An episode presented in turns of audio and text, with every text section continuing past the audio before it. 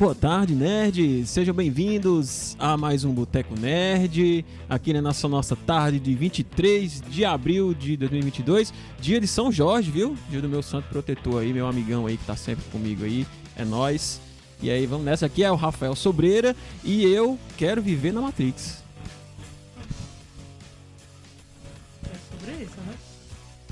E aí, É galera, isso aí. boa tarde. Netinho aqui. Espero que o nosso diálogo hoje seja muito legal e que a gente decida aí quem quer ou não quer viver na Matrix. ou talvez até de forma mais profunda entender, será que a gente realmente tem essa escolha? né? Ó, O Neil teve. A gente tem, será? você é red pilado ou blue pilado? Vamos ver. Boa tarde, queridos nerds e ouvintes da Rádio Atual Online. Aqui é o seu economista nerd, o Romário, o Mada Suprema Imortal. E é isso. é, toda, toda franquia tem a sua grande decepção. E, e Matrix caiu de cara nessa daí, viu, gente?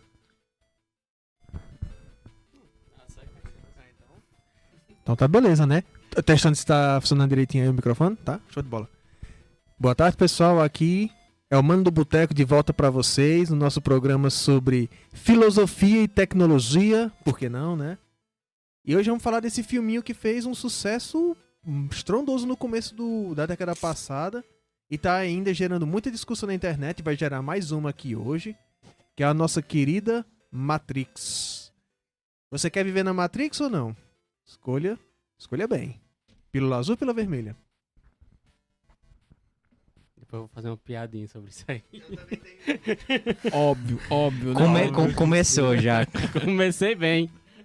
Olá pessoal, boa tarde. Eu sou o Wendel Aquino, o El of the Media, o seu lobinho favorito. E se eu não sou o favorito ainda, relaxa, que hoje nós iniciamos um novo ciclo e também temos um novo tatuado no Boteco Nerd. Mostra aí, Alexandre, a tatuagem. É uma receita de miojo de feijão. Noruega. É, né? Receita das antigas. E lembrando, galera, que o nosso querido Boteco Nerd é possível graças aos nossos patrocinadores. Então, se você quer uma experiência literária de tirar o fôlego, se você quer um preço justo para ter essa experiência, essa experiência tão maravilhosa, então você quer a Tolipa, simplesmente o melhor lugar para ter acesso a livros, HQs e uma vasta gama de títulos que farão seu coração pulsar mais forte e a sua mente explodir. Confere no Instagram para memes, Pelo arroba memes. Livraria underline tulipa. Repetindo, arroba livraria underline tulipa. Já a Asktec é uma empresa que atua com excelência, realizando reparos básicos e avançados em smartphones, notebooks, computadores e outros Né? eletrônicos. Desbloqueio e atualização de software, além de diversos produtos digitais. Pensou em tecnologia? Pensou na ASC. Siga o nosso patrocinador nas redes sociais. Underline, arroba, ask.tech. Abraço grande, Antônio Santos. Um abraço aí, pessoal, nossos patrocinadores. É, lembrando mais uma vez, né? Mais uma vez não, primeira vez, né? Que nós estamos hoje inaugurando o nosso canal do Boteco. Aê, meu filho, eu pe-! Finalmente! Eu pensei que Bolsonaro ia sair da presidência antes da gente estrear esse canal. É, estamos aqui inaugurando o canal é, em transmissão simultânea, né? Aqui ainda pelo canal do Boteco Nerd e ainda pelo canal da rádio. Então, pessoal, se vocês estão nos acompanhando aí pelo nosso canal da Rádio Atual Online, vão lá, né? No, no, no Boteco Nerd, no nosso canal do Boteco Nerd, que estamos ao vivo também. E já vão lá, curtam, né? Sigam, compartilhem também, ah, marquem um sininho para vocês ficarem por dentro dos próximos programas que serão transmitidos por lá agora, né? Por aqui, por lá, sei lá, metaverso, Matrix, tô voando aqui nessa história. Mas, né, é, vai nos dar mais liberdade, né, pessoal, para nós fazermos, é, fabricarmos mais conteúdo, né, pra gente fazer nossos novos quadros, né, novos, é, é, novos horizontes aí, né, pro boteco, né, Netinho? Novos horizontes. Se não for isso, o que será? O que será? Humberto Gessinger. Que será? E estará em maio no Juazeiro. Vamos ver se dá certo a gente. Se Deus quiser, a gente vai. Se Deus quiser. É, então, pessoal, vamos aí entrando aqui na, na- no nosso. Ah, Vamos plugar Tema, né? o nosso cabo atrás do pescoço É. e entrar na matriz. sem mais tanta baboseira, né? Só começando com Ainda bem que é atrás do pescoço. notícia. Nossa. É isso aí. Imagina se fosse uma chuca pra entrar na Matrix, ia ser uma. Mano, era um Nossa. palavreado, mano. Não É. quer ser cortado logo nos 10 primeiros minutinhos Não é isso? de canal. Não é isso? Primeiro, primeiro minuto de canal. Mas aí, gente. É, esqueci até que eu ia dizer aqui. Ficou desconcertado, menino. A Não, acabou notícia. essas notícias. Não. Mas, Desbloquearam uma memória de Rafael aí, viu? pois é, deu, deu aí um, um- um- uma. Como é que chama aquele negócio lá? Um déjà vu. Um déjà vu. Mas é porque tem uma noticiazinha, né? Que a gente vai trazer pra en- encaminhar aqui no nosso tema, né? Quem aí, quem lembrei, vocês não pegaram a notícia, não, galera? Eita, boteco. No, ninguém Tá me vendo? falou vendo? nada. É o mesmo boteco de sempre, não precisa vocês se assustarem. Mesma bagaceira. É, calma aí que a gente acha já aqui. E enquanto Enqu- isso. Enquanto isso, a Red está detonando a PNG ao vivo aqui. Ei, lá vamos nós pro campeonato de LOL, né? É, tá 1x0 pra PEN, e a, a- mas a Red, o segundo jogo, a Red tá, tá jogando bem, né? Deixaram o Weiser pegar o, o temido Jace dele, mas tá dando certo aqui, tá? O Jace tá 1 barra 3 barra 1 por enquanto. Aí sim. Mas eu acho que a Red, a PEN ganha ainda, viu? O Weiser é muito bom do Jace, acho que vai dar bom pra PEN. Jason é foda. Então, pessoal, é, voltando aqui a, a nossa, nossa notícia, né? Era a notícia do Diário do Nordeste, né? Tinha saído assim: André Valadão estreia igreja no metaverso e diz que 10 avatares se entregaram a Jesus, seja lá o que diabos isso Ai, meu Deus do céu. Olha só, a- na tecnologia tudo é liberado, então, né? Tá certo. É, mas aí tem que surgir novas regras aí, né? Novas relações aí de. de é, É bom, é, bom que, é bom que vai ser real o que vai acontecer lá dentro. Tem- Porque o cara pode programar pra existir, o Deus tem mesmo. que, temos que surgir, tem que surgir Nossa, novas relações de ética, né, de moral, né? Não pode ser também, né, qualquer É. coisa, né? Então, aqui a, a notícia fala o seguinte, ó. A igreja no metaverso já é uma realidade no Brasil, puta que pariu. Os pas- o pastor André Valadão estreou seus cultos na semana passada para mais de 150 pessoas. Conforme ele, 10 fiéis, entre aspas, entregaram a vida para Jesus em oração. Ah, acho que é quando, é, quando a pessoa aceita Jesus, né? Porque que a gente vai pra igreja de, de crente, aí tem aquela injeção de Eu saco. passei por isso. É, Eu já fui evangélico. Tem aquela injeção de saco, né? Quem quer aceitar, levanta o braço. Aí todo mundo fica olhando pra você. Aí eu, Se ah, Jesus aceitou o Alexandre, ele é muito legal. thank you, Lord. Jesus é um Jesus é um santo mesmo, viu? Eu, eu acho que Thor não teria aceitado, Alexandre. Agora Thor vai ter que aceitar, meu querido. Eu sou um homem do norte. Ok, mas é interessante. É, pessoal, de- quem tá falando aí no nosso chat aí, né, sobre os problemas técnicos aí, que tá escrito outra coisa, mas já foi consertado, viu? Só você dar um F5zinho aí que já tá... Foi nosso amigo Carlos Maurício quem deu o bisu aí. Carlos É. Maurício, um grande abraço pra você, Não, viu? eu já tinha percebido já desde o começo, essa, é porque... essa coisa aí de, de- do virtual, né? O, falar, falar um pouco aqui, da, trazer pro meu lado da coisa. O Freud chamava, tinha um, um termo que ele chamava de humanismo prometeico, né? De que a gente acha que é possível fazer tudo e transpassar as leis da natureza, como se o ser humano não tivesse limites. E, e parece que é isso que a gente tá vendo muito fortemente nessa área da tecnologia. A galera não tem limites. Tipo, e é muito perigoso achar que não tem limites. É muito, muito, muito, muito perigoso. Porque é aí onde você encontra, né? É, você encontra, de fato, as limitações. É, É, teve, teve, um, teve um, um tempo que se achava que a internet era terra de ninguém, né? Assim, que é, você poderia acessar o que quisesse, poderia falar o que quisesse, criar o site que você quisesse sem que você você estava do outro lado do mundo, então você não era rastreado. Então, houve um tempo em que e que, que até era, né? Mas aí começou muito a Aí- se policiar Mas aí os Estados Unidos isso. começou a espionar a gente pela internet, o Google começou a dominar o mundo, essas é, coisas. essas sabe? coisas foram o evoluindo marco e Da, da legalização digital, né? Isso, isso, o marco da legalização digital e, e a própria polícia é, agindo na, na internet para poder é, destruir cybercriminosos, é, prevenir questões de exploração infantil. É, e, a Deep Web tá coisas. recheada dessas coisas e lá é muito pouco rastreável. Não sei como é que eles conseguem, bicho. A Deep Web é a camada mais funda da Matrix aí. E aí, é, vo- voltando.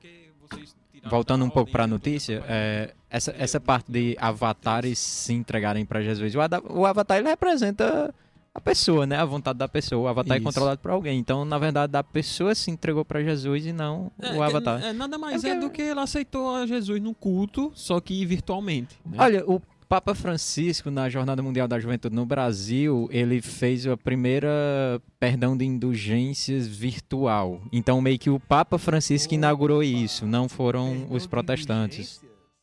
Ah, ah, acho que eu falei certo, eu não sei. Ele, ele perdoou os pecados. indulgências é dar um pedacinho do céu em troca de dinheiro pela perdão. Não, então eu usei a palavra errada. Ele, ele fez um ato penitencial Se e. tiver errado, mas acho que é isso mesmo, né? Ele, ele... É, indulgências é. Ele deve ter. É só- Não, ele, ele- é um ato penitencial que ele fez online e perdoou os pecados de quem estava orando em casa. A- Aquele rito Uhum. inicial da igreja, só que ele fez né? digital. É. É porque Fez eu acho que no digital. final das contas o que importa aí é aquela. É, é a presença no sentido de.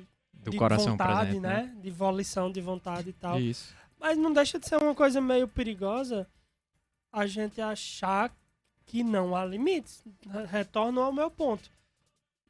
Achar que que não há limites para vontade, para o que é possível ser feito. É. E que na verdade há, né? E- É isso isso ah, vai, Pode apostar, vai- isso vai gerar muito problema no futuro, porque às vezes isso aqui, ó, essa coisinha aqui, às vezes funciona meio que como apêndice da gente, funciona como uma coisa que é um órgão externo a nós, é uma coisa que tem muitos estudos em neuropsicologia relacionada à cognição que diz que pelo menos 40% da nossa cognição fica prejudicada quando a gente está no mesmo ambiente que o celular. Ou seja, a nossa atenção fica difusa. A gente não consegue ficar ter a mesma atenção quando tá no mesmo ambiente que o celular. Imagina na, na porra do metaverso. Tu já tentou dormir em um cômodo diferente do teu celular? Tu já conseguiu ultimamente? Pois é. Hein? Mas é outra experiência, entendeu?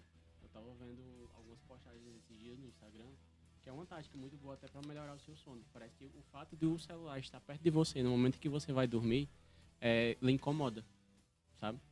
Se você tiver com ele em outro cômodo, deixar ele lá, você dorme melhor, o seu sono é mais profundo. É bem interessante. Eu acho que isso também tem a ver, é interessante, com o modelo de sociedade que a gente tem, querendo ou não, é uma sociedade de produção.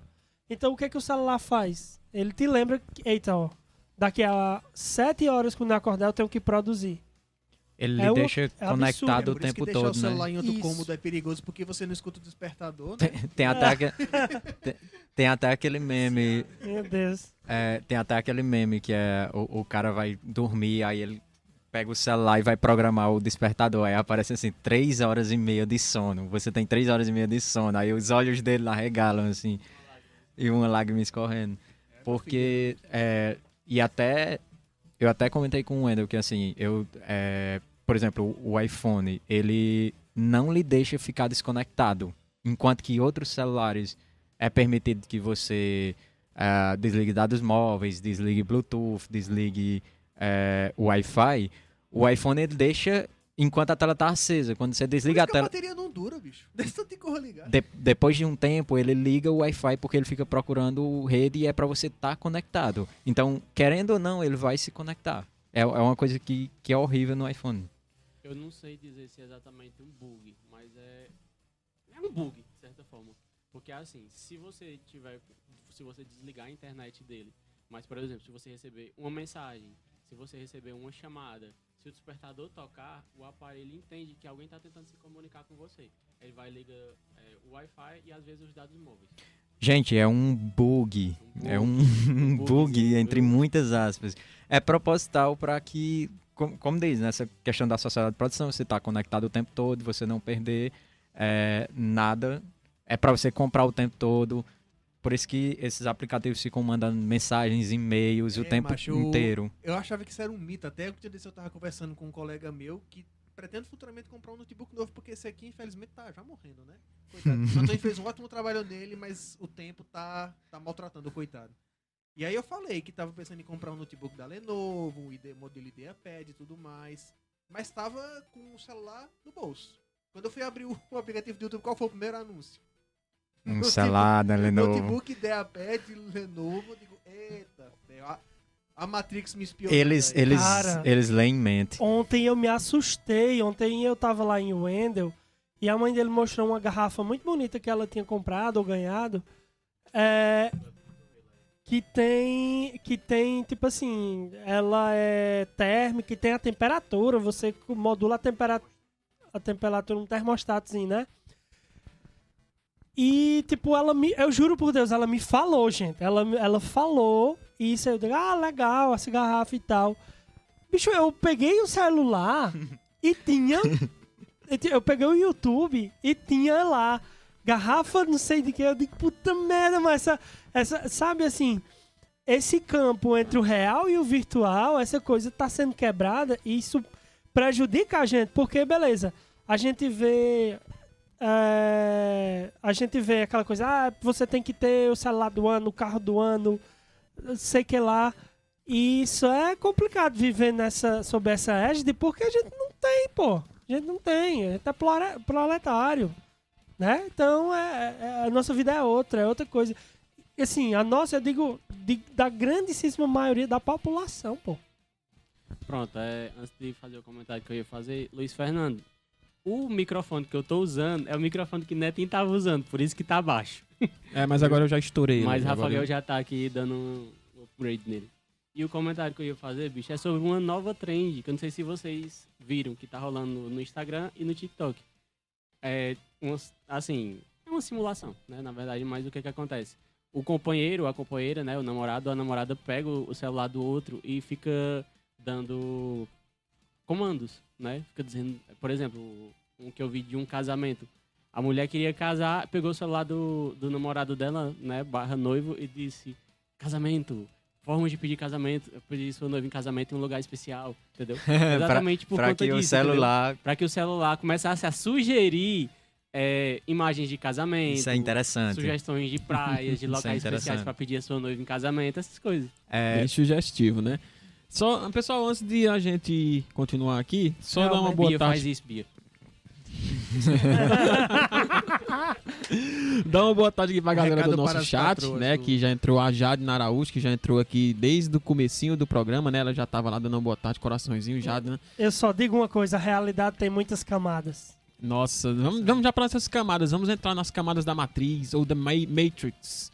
É... Carlos Maurício também já, já tá nos vendo aqui faz um tempo, né? Já tá tentando aí nos ajudar aí. Obrigado, Carlos. Um grande abraço. E aqui pelo nosso YouTube do Boteco, lindão lá, já tem gente falando lá, perguntando por que diabos aqui Romário tá vestido de Subway Surfers. Meu amigo. Ei, essa aí foi. Quem foi que perguntou? Essa aí foi, Foi genial. Matheus Soares. Soares. Essa aí foi boa. E agora é Letícia. Marcelina Eu- eu- dando eu boa vim- tarde. Boa tarde, Lê. Grande abraço pra você, saudades. É, essa foi É, boa. Falta só a, a pranchinha O voadora. Romário tá mais de bando do boteco do que eu. E a Tá, coragem do hoje, hoje ele tá mano no boteco total. O Romário está no seu personagem dentro da Matrix. Pois dentro é. do mundo verde. É, E aí, pessoal, essa notícia, né, do, do essa igreja aí do André Valadão aí, né, pra gente conversar, né, sobre o que é real e o que é virtual, né, se, se você, por ser virtual, é menos real. Assim, o, o- já puxando do Matrix, o Morfeu ele fala. Não, calma, vamos puxar pro Matrix depois, Alexandre, vamos atropelar as Não, o, coisas. o- o- o foco do filme é começar com Matrix e daí a gente vai Não, explorando calma, ó, outras ó, coisas. ó, dá quero atropelar as coisas. Não, mas é, é o, é o- a conversa, o foco da conversa. É, o que é real e o que é virtual, né? A pergunta que eu deixo pra vocês aí. É, esses caras que aceitaram Jesus aí pelo metaverso, ele conta ou, ou só conta se for presencial?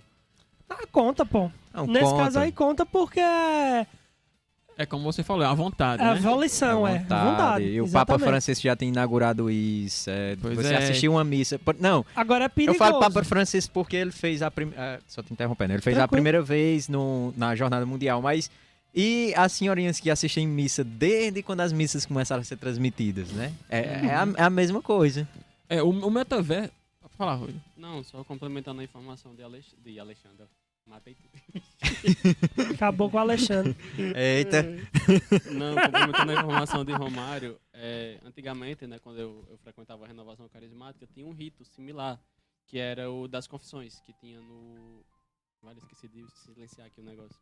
Uhum. É, era um rito que era das confissões comunitárias. O que que acontece? Muitas vezes, quando tinha evento, tinha alguma coisa que não o padre não tinha como confessar todo mundo, ele dizia o, o seguinte: todo mundo se ajoelha aqui na frente, né? Vamos pensar sobre os seus pecados e Uhum. depois eu vou confessar a vocês. Aí cada um pensava lá no fundo do seu coração e em seguida ele dizia: pronto, agora os seus pecados estão perdoados. É similar essa informação aí da. Pronto, aí ele fazia presencial. A diferença é só que se você tá atrás de uma tela de, de computador, de uma tela de televisão, mesma coisa. É, é ao vivo, é presencial, a entrega é a mesma. A diferença é que por tela agora é via Pix. Cara, eu acho muito louco essa coisa de certas pessoas que fazem suas orações, aí sei lá, se junta numa, numas quadras dessa de colégio e transmite e lá no canto tem o QR Code pra mandar o Pix. Cara, eu acho surreal. Ah, é, se atualizando. Porque é né? igreja, é cara, é muito, é muito louco. Porque assim, e o que eu ia complementar o que vocês estão falando, Rafael e Romário sobretudo falaram, é que é muito estranha essa dimensão virtual no cristianismo, porque, cara, vamos lembrar lá a raiz do, do cristianismo. É muito comunitário a raiz do cristianismo. A virtualidade individualiza. Não existe verdade. virtualidade coletiva. Quem disser que existe, ou é burro ou tá mentindo. Tem essas duas possibilidades. Ou tá É meio a por fora. Pois é. É, eu acho que tu É fala no sentido de que é, é, torna impessoal, né? Isso. Sim, Você a- não vê é. a pessoa. Mano, uma coisa virtual é, é- é muito fria. Por mais que você saiba que é uma pessoa que tá ali, por mais que você saiba que ali é outro ser humano, mas não é a mesma coisa, né? Pessoas falam coisas na internet, cara, que eu duvido que elas teriam coragem de falar cara a cara com uma pessoa. Eu duvido, eu aposto Por na isso que cara a gente não pode se deixar levar por comentário de hater, que ele nunca vai dizer na nossa cara, a não sei que ele seja muito afrontoso. É, mas a questão é que mesmo o comentário do hater tem relevância, né? É, É, você, o perigo é esse, né? você, você mataria é, tranquilamente o, o avatar do, do, do pastor e não sentiria remorso.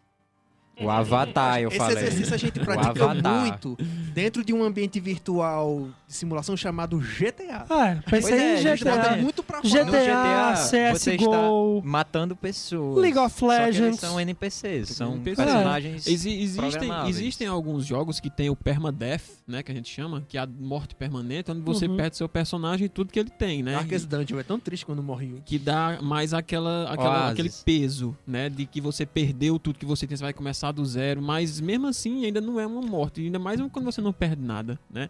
É. Tem, tem um, um, um aplicativo que a gente, quando vocês falaram, eu lembrei logo que é, o nome é Oasis mesmo, né? Como, assim como o Oasis do filme né, e livro Jogador Número 1 e depois Jogador Número 2, que é o Oasis, né? é, tem agora, inventaram um servidorzinho para celular, se quiserem até procurar aí na Play Store e baixar, é Oasis também. É, é como se fosse um Second Life, né? Onde eles estão implementando todas essas ferramentas do metaverso Uhum. por exemplo, cinema, né, é, salas de chat. Então, assim, é um programa leve, de certa forma. Eu achei um programa leve para celular. Ah, o que é que ele faz? Ele, Ele faz.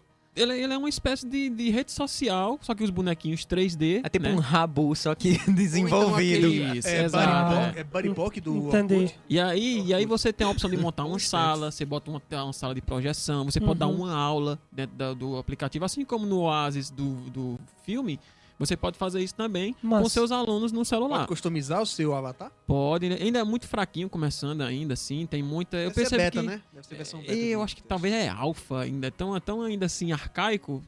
Daqui a um ano, dois, a gente vai ver que ele vai estourar mais na mídia, porque vão desenvolver mais coisas. Eles precisam trabalhar na questão da moderação, né? Ainda tem muitas pessoas moderando lá dentro. É, a- a galera tava chamando no, nos- nos- no chat de Enzolândia, porque só tem kid, só tem criança lá dentro, sabe? Você entra no chat, aí o, o cara chega do seu lado assim, para do seu lado, você pensa que ele vai falar com você quando dá fé, pum, você foi desconectado. Tipo assim, do nada, A sabe? galera é, Ainda é muito. é genial pra dar esses, esses nomes, né? Pois é, e eu ri muito. Mas realmente, assim, é algo que eu vejo que tem muito futuro.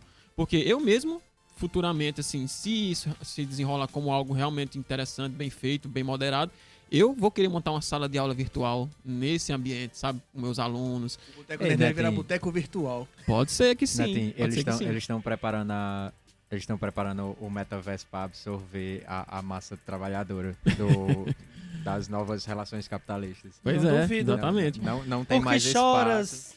Choras? Por que choras, Bauman? É, tipo, não tem mais espaço, não, não, não tem mais líquidas. como, como absorver a massa trabalhista no mundo real. Aí eles vão criar o metaverso para Eu fico pensando Enfiar como é que funciona esse, essa questão do do pessoal metaverso. lá. Porque no mundo real as coisas são perecíveis, o que você produz. Dentro do metaverso é infinito. Então esse trabalho vai ser meio bizarro, né? Não, mas é- eu acho que essa é a lógica. Por isso que eu falei em um, um certo humanismo prometeico, que o Freud falava, porque é a, é a ideia de você se imortalizar. Tudo isso tem a ver com imortalidade. Com a nossa dificuldade de entender que as coisas acabam. Que as coisas têm morrer. finitude, que as coisas envelhecem. Então, por exemplo, o sei lá, a- mesmo que nessa dimensão do metaverso você consiga modelar o personagem pra ele ficar com barba, cabelo é, branco e tal, mas a funcionalidade certamente não vai ser, ah, o- ah, o meu boneco tem a funcionalidade de alguém de 50 anos. Não. É, Porque isso- a isso é- gente quer essa dimensão de que, De que ah, a de não ter fim de infinito. juventude. Isso é interessante, vocês não conhecem, porque é, só tem no livro Jogador Número 2, que é a continuação do livro Jogador Número 1, é a continuação do Oasis. No final do, do 1, né, ele vira o, o chefão de tudo, quem já assistiu o filme aí sabe, O né? Percival. O, o Percival. E aí ele, ele descobre, né? O segundo filme é atrás de um outro easter egg, só que é uma nova tecnologia. Uma tecnologia onde você pode se conectar ao Oasis por meio de ondas cerebrais. E tipo, você não vai estar vendo Eita, Neuralink do Elon Musk. é, mais ou menos isso. Olha aí. E, e só que lá dentro, É você, bem pensado. você tem que ter todo um aparato, né, para proteger seu corpo, porque você vai tipo, se desligar do seu corpo mesmo.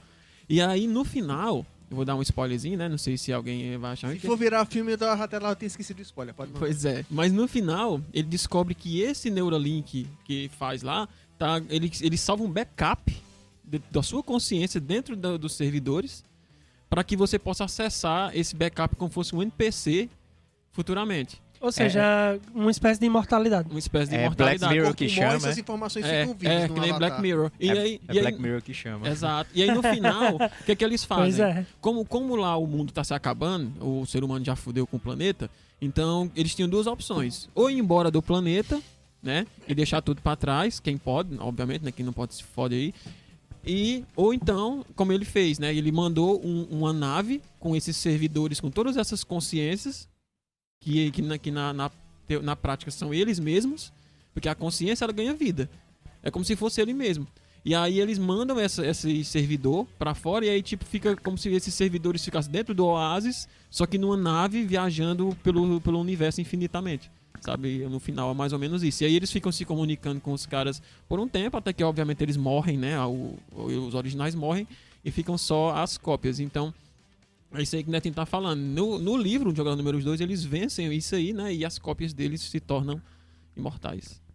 É, eu não lembro se eu cheguei a comentar com vocês, mas tem uma, uma série, ó, uma série na Amazon Prime que ela fala sobre isso, né? Sobre a vida pós-morte. No caso, o nome da série Afterlife. é Upload. Upload. Lembra? Eu já falei Uhum. com vocês sobre Não, isso. mas eu tô doido pra assistir essa série. Bicho, eu vi a primeira temporada, tô vendo aqui que lançaram um trailer agora da segunda temporada. temporada. Upload. Upload. Upload. É no mesmo, no mesmo paradigma daquelas, daquele San episódio San Junipero, né? Do Black Mirror também. Eu vi. O que Muito que bom. acontece? Peraí que eu tô pegando O do um Black bicho. Mirror, né? Eu tô pegando É, do um Black Mirror. Stanford Shine aqui no Pokémon GO. Aqui? Aqui! Como assim, Brasil? Não, calma. Rafael tá jogando Pokémon GO, viu, pessoal? Ei, tá tendo evento do Stanford, viu, pessoal? Quero, Pokémon quero, quero. GO aí, quem joga Pokémon tá tendo é, evento do Stanford, ele evolui pra um bichão massa. Voltando pra série. Upload. Temos que pegar, eu sei. Upload ela aborda exatamente é, é, a vida pós-morte. No caso, o, o usuário, ele no decorrer da vida dele, ele vai fazendo vez por outra o upload de memórias, momentos felizes da vida dele, né? E quando chega, né, nos finalmente, ele vai para uma determinada empresa, que eu não me lembro o nome dela, E lá eles é, decepam a cabeça da pessoa, pegam o cérebro dela. É bem legal. Legal. É bem legal. Decepam a cabeça da pessoa, pegam o belíssimo cérebro dela e concluem o upload, levando a mente né, da pessoa para um, um ambiente virtual, né, que eu não me recordo o nome dele agora, mas se assemelha a um- uma espécie de céu. E dependendo do poder aquisitivo da pessoa, né, Ah. o céu dela é um É pouquinho melhor do melhor, que o céu entendeu? Wendel, e- e essa ruma de bicho aqui é? É, esses bichinhos cor-de-rosa aí. Caralho, tem 500, velho. Peraí. Aí o que que acontece? É, lá, depende... Tu pegou o Shine. Tem bem 10 aqui. Tem um- o teu amarelo. Não, é não, é rosa. Ah, põe o Shine amarelo. tá bom, onde vai pegar amarelo eu digo. Voltando pra série, bicho, é porque a euforia do Pokémon é massa demais.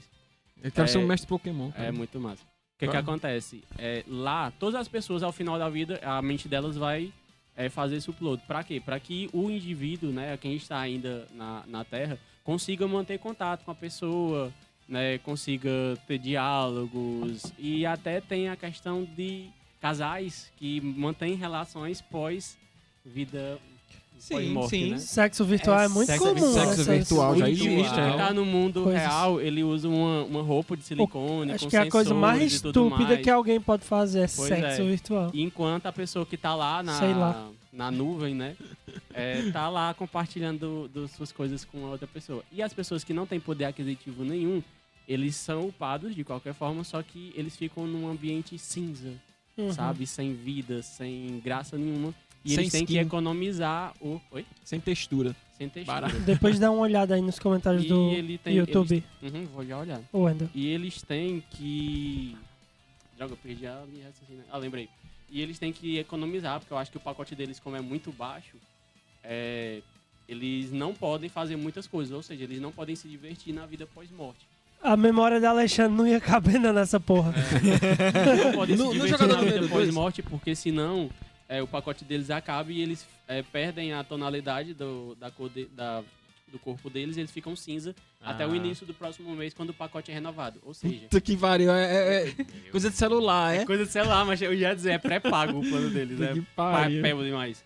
Olhando aqui pro YouTube rapidão, pessoal, temos os comentários aqui, né? Já foi lido do Matheus, da Letícia. Aliás, Letícia eu acho que não, mas boa tarde, Letícia.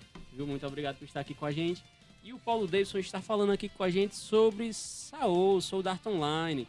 Boa tarde, sou Dart Online. Veio para mostrar que a tecnologia de imersão tem tudo para dar merda. Concordam? O upload da primeira temporada é muito boa, segundo o Davidson. Ainda não vi a segunda. Vai ser lançada ainda, Davidson. Tem um trailerzinho no YouTube, viu? Foi lançado em fevereiro. Aí ele tá comentando aqui sobre a questão do pacote ilimitado.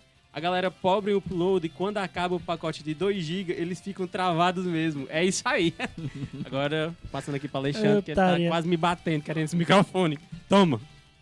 Não, é porque você citou o conceito da série Upload, né? Ela, na verdade, já foi trabalhada por um, um filósofo chamado Hilary Putnam, que viveu no século XX, e ele já fez esse exercício. Que, ó, imagine que um ser humano foi submetido a uma cirurgia por um cientista do mal, o cérebro foi removido do corpo e colocado em um tonel de nutrientes, e os nervos foram conectados a um computador para que a pessoa tenha a ilusão de que está perfeitamente normal. Olha, essa série não veio do, do nada, esse conceito já existe, É. explorado pelo E, Hilary e Putnam. tipo, o, o- no jogador número 2, todo esse negócio que eu falei, né, da- dessa nova realidade virtual no, no cérebro, começa eles, com, com eles guardando e vendendo é, experiências. Tipo, eu, eu gravei, eu tô lá, né, e eu, eu gravei na minha vida real, é, eu surfando. Então, tipo, as pessoas compram, né, essa expansão e vão lá assistir. NFTs. Isso, e vão assistir, ou seja, vão viver como é surfar. E aí começa a vir várias bagaceiras, né? Obviamente, começa a vir sexo, começa a vir é, cenas de morte, de. de, de- Fica imaginando se o psicopata lo- faz upload das memórias dele, o cara vai assistir. O cara É, fica traumatizado. Aí a evolução disso aí é você guardar todo o cérebro da pessoa, não só 10, 15 minutos de experiência, mas todo o cérebro da pessoa. E aí é onde a menina lá, que é a, a namorada dele, né, é, se reencontra com a mãe que morreu, né? Então é, ele, ele descobre que existe um servidor onde guarda todos esses, essas- esses dados das pessoas que já usaram o Oasis, né? E aí é que vem toda essa questão, essa discussão ética, né, e moral, né, sobre essas questões aí de... É um bom episódio de Black Mirror, aí, se a série ainda estivesse sendo produzida. Eu Tá acredito sim. que a série que, que Black Mirror tenha sido baseado nessa nessa eh, premissa, porque o livro é mais antigo um pouco do que a série, né? Mas essas são discussões éticas né, e morais que fazem parte né, de- dessa história de, de- Quando a gente fala assim, é, é, que, que, por exemplo, né, robôs, já não é, não é atualmente né, que a gente fala né, que, que robôs são, são máquinas, são objetos.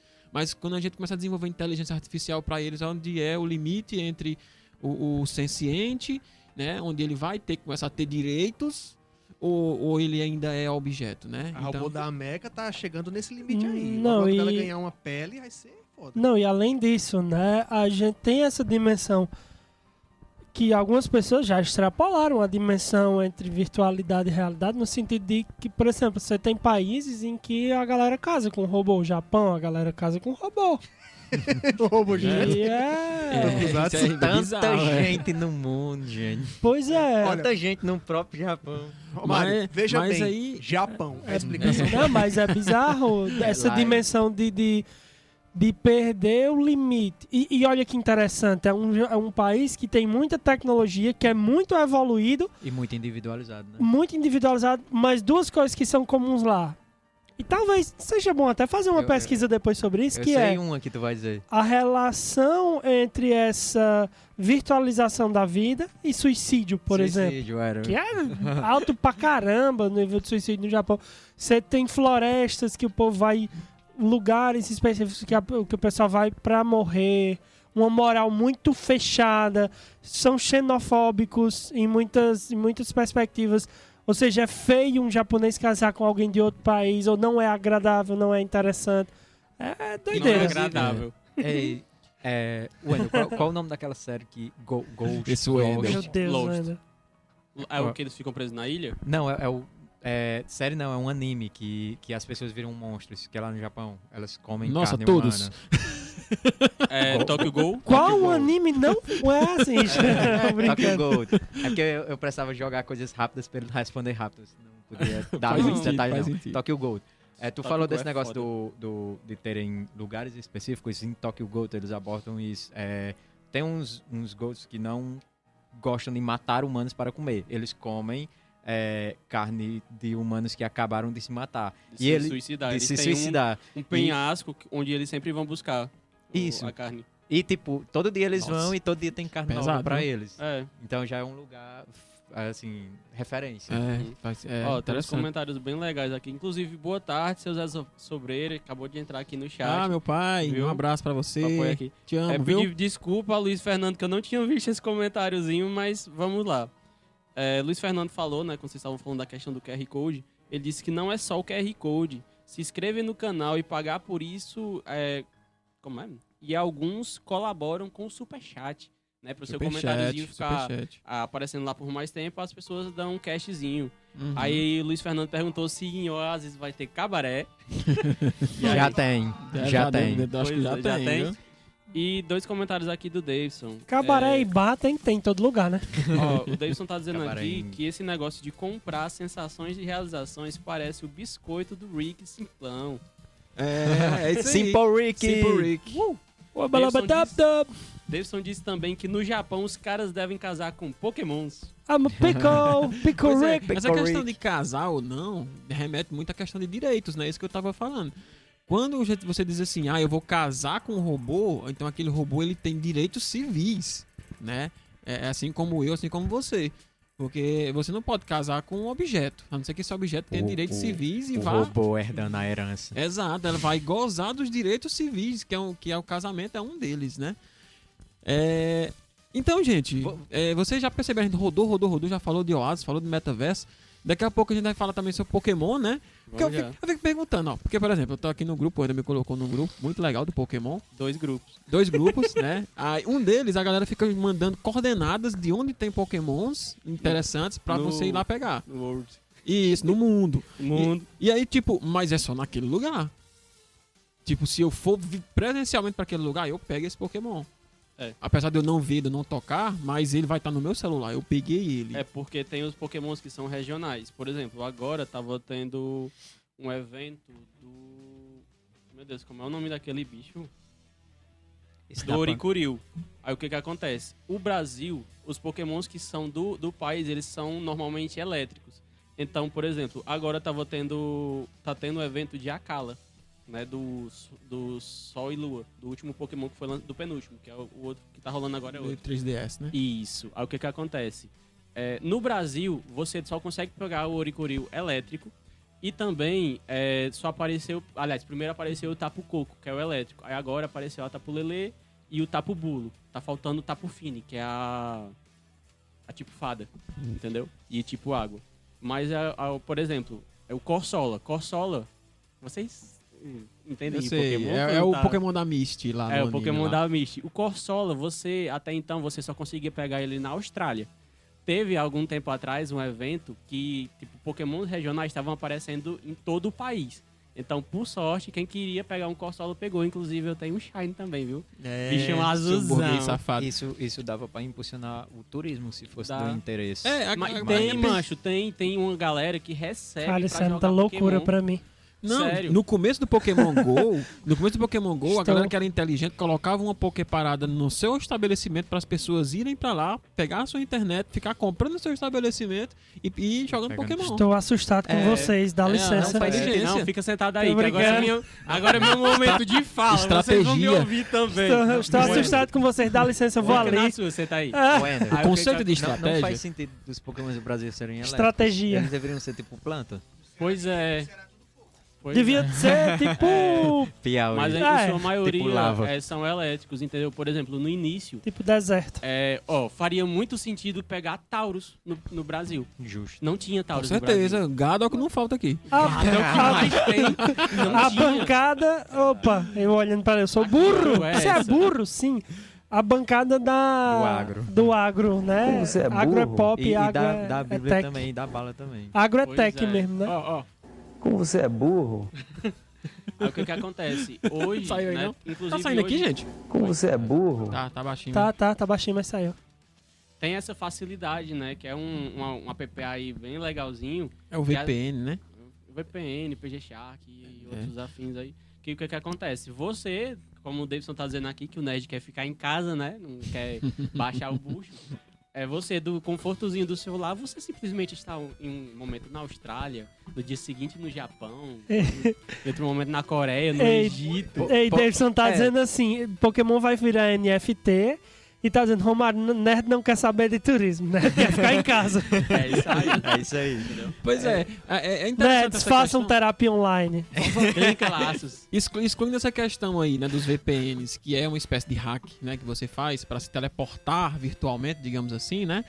Se você fosse viver só com seu celular e jogar só no seu lugar, aquele Pokémon que tá naquela coordenada, ele só aparece naquele lugar. É. Então, tipo, você tem que ir pra lá, se deslocar pra lá e pegar aquele Pokémon naquele lugar. E aí, se você pegar, ele é seu. Histórias dos primórdios. Vai, fala. Eu tenho uma história boa. Aí eu pergunto pra vocês, isso aí deixa de ser real por ser virtual? Porque assim, como eu disse, ele tem um lugar, ele tá, ele tá geolocalizado pelo GPS, né? Tem uma ele só coordenada aparece específica. na coordenada específica, ele só aparece naquele lugar, é como a fauna mesmo, normal, e você tem que ir lá e pegar. Aí, eu- aí você se pergunta muito, né? Dá aquela sensação de que realmente ele existe. Virtualmente, mas existe. Aí a pergunta que eu fiz lá no começo do programa e faço de novo é porque é real, porque é virtual, deixa de ser real? Não deixa. Pois é. Não, não Eu deixa. acredito que deixa. Buga um pouco. Buga um pouco a ideia até marxista de realidade objetiva e realidade subjetiva. Buga. Porque eu ver um Pikachu em cima dessa Coca-Cola, pô. Tá ligado? E Uhum. acontece isso, que eu já vi o Wendel fazendo. Tem um.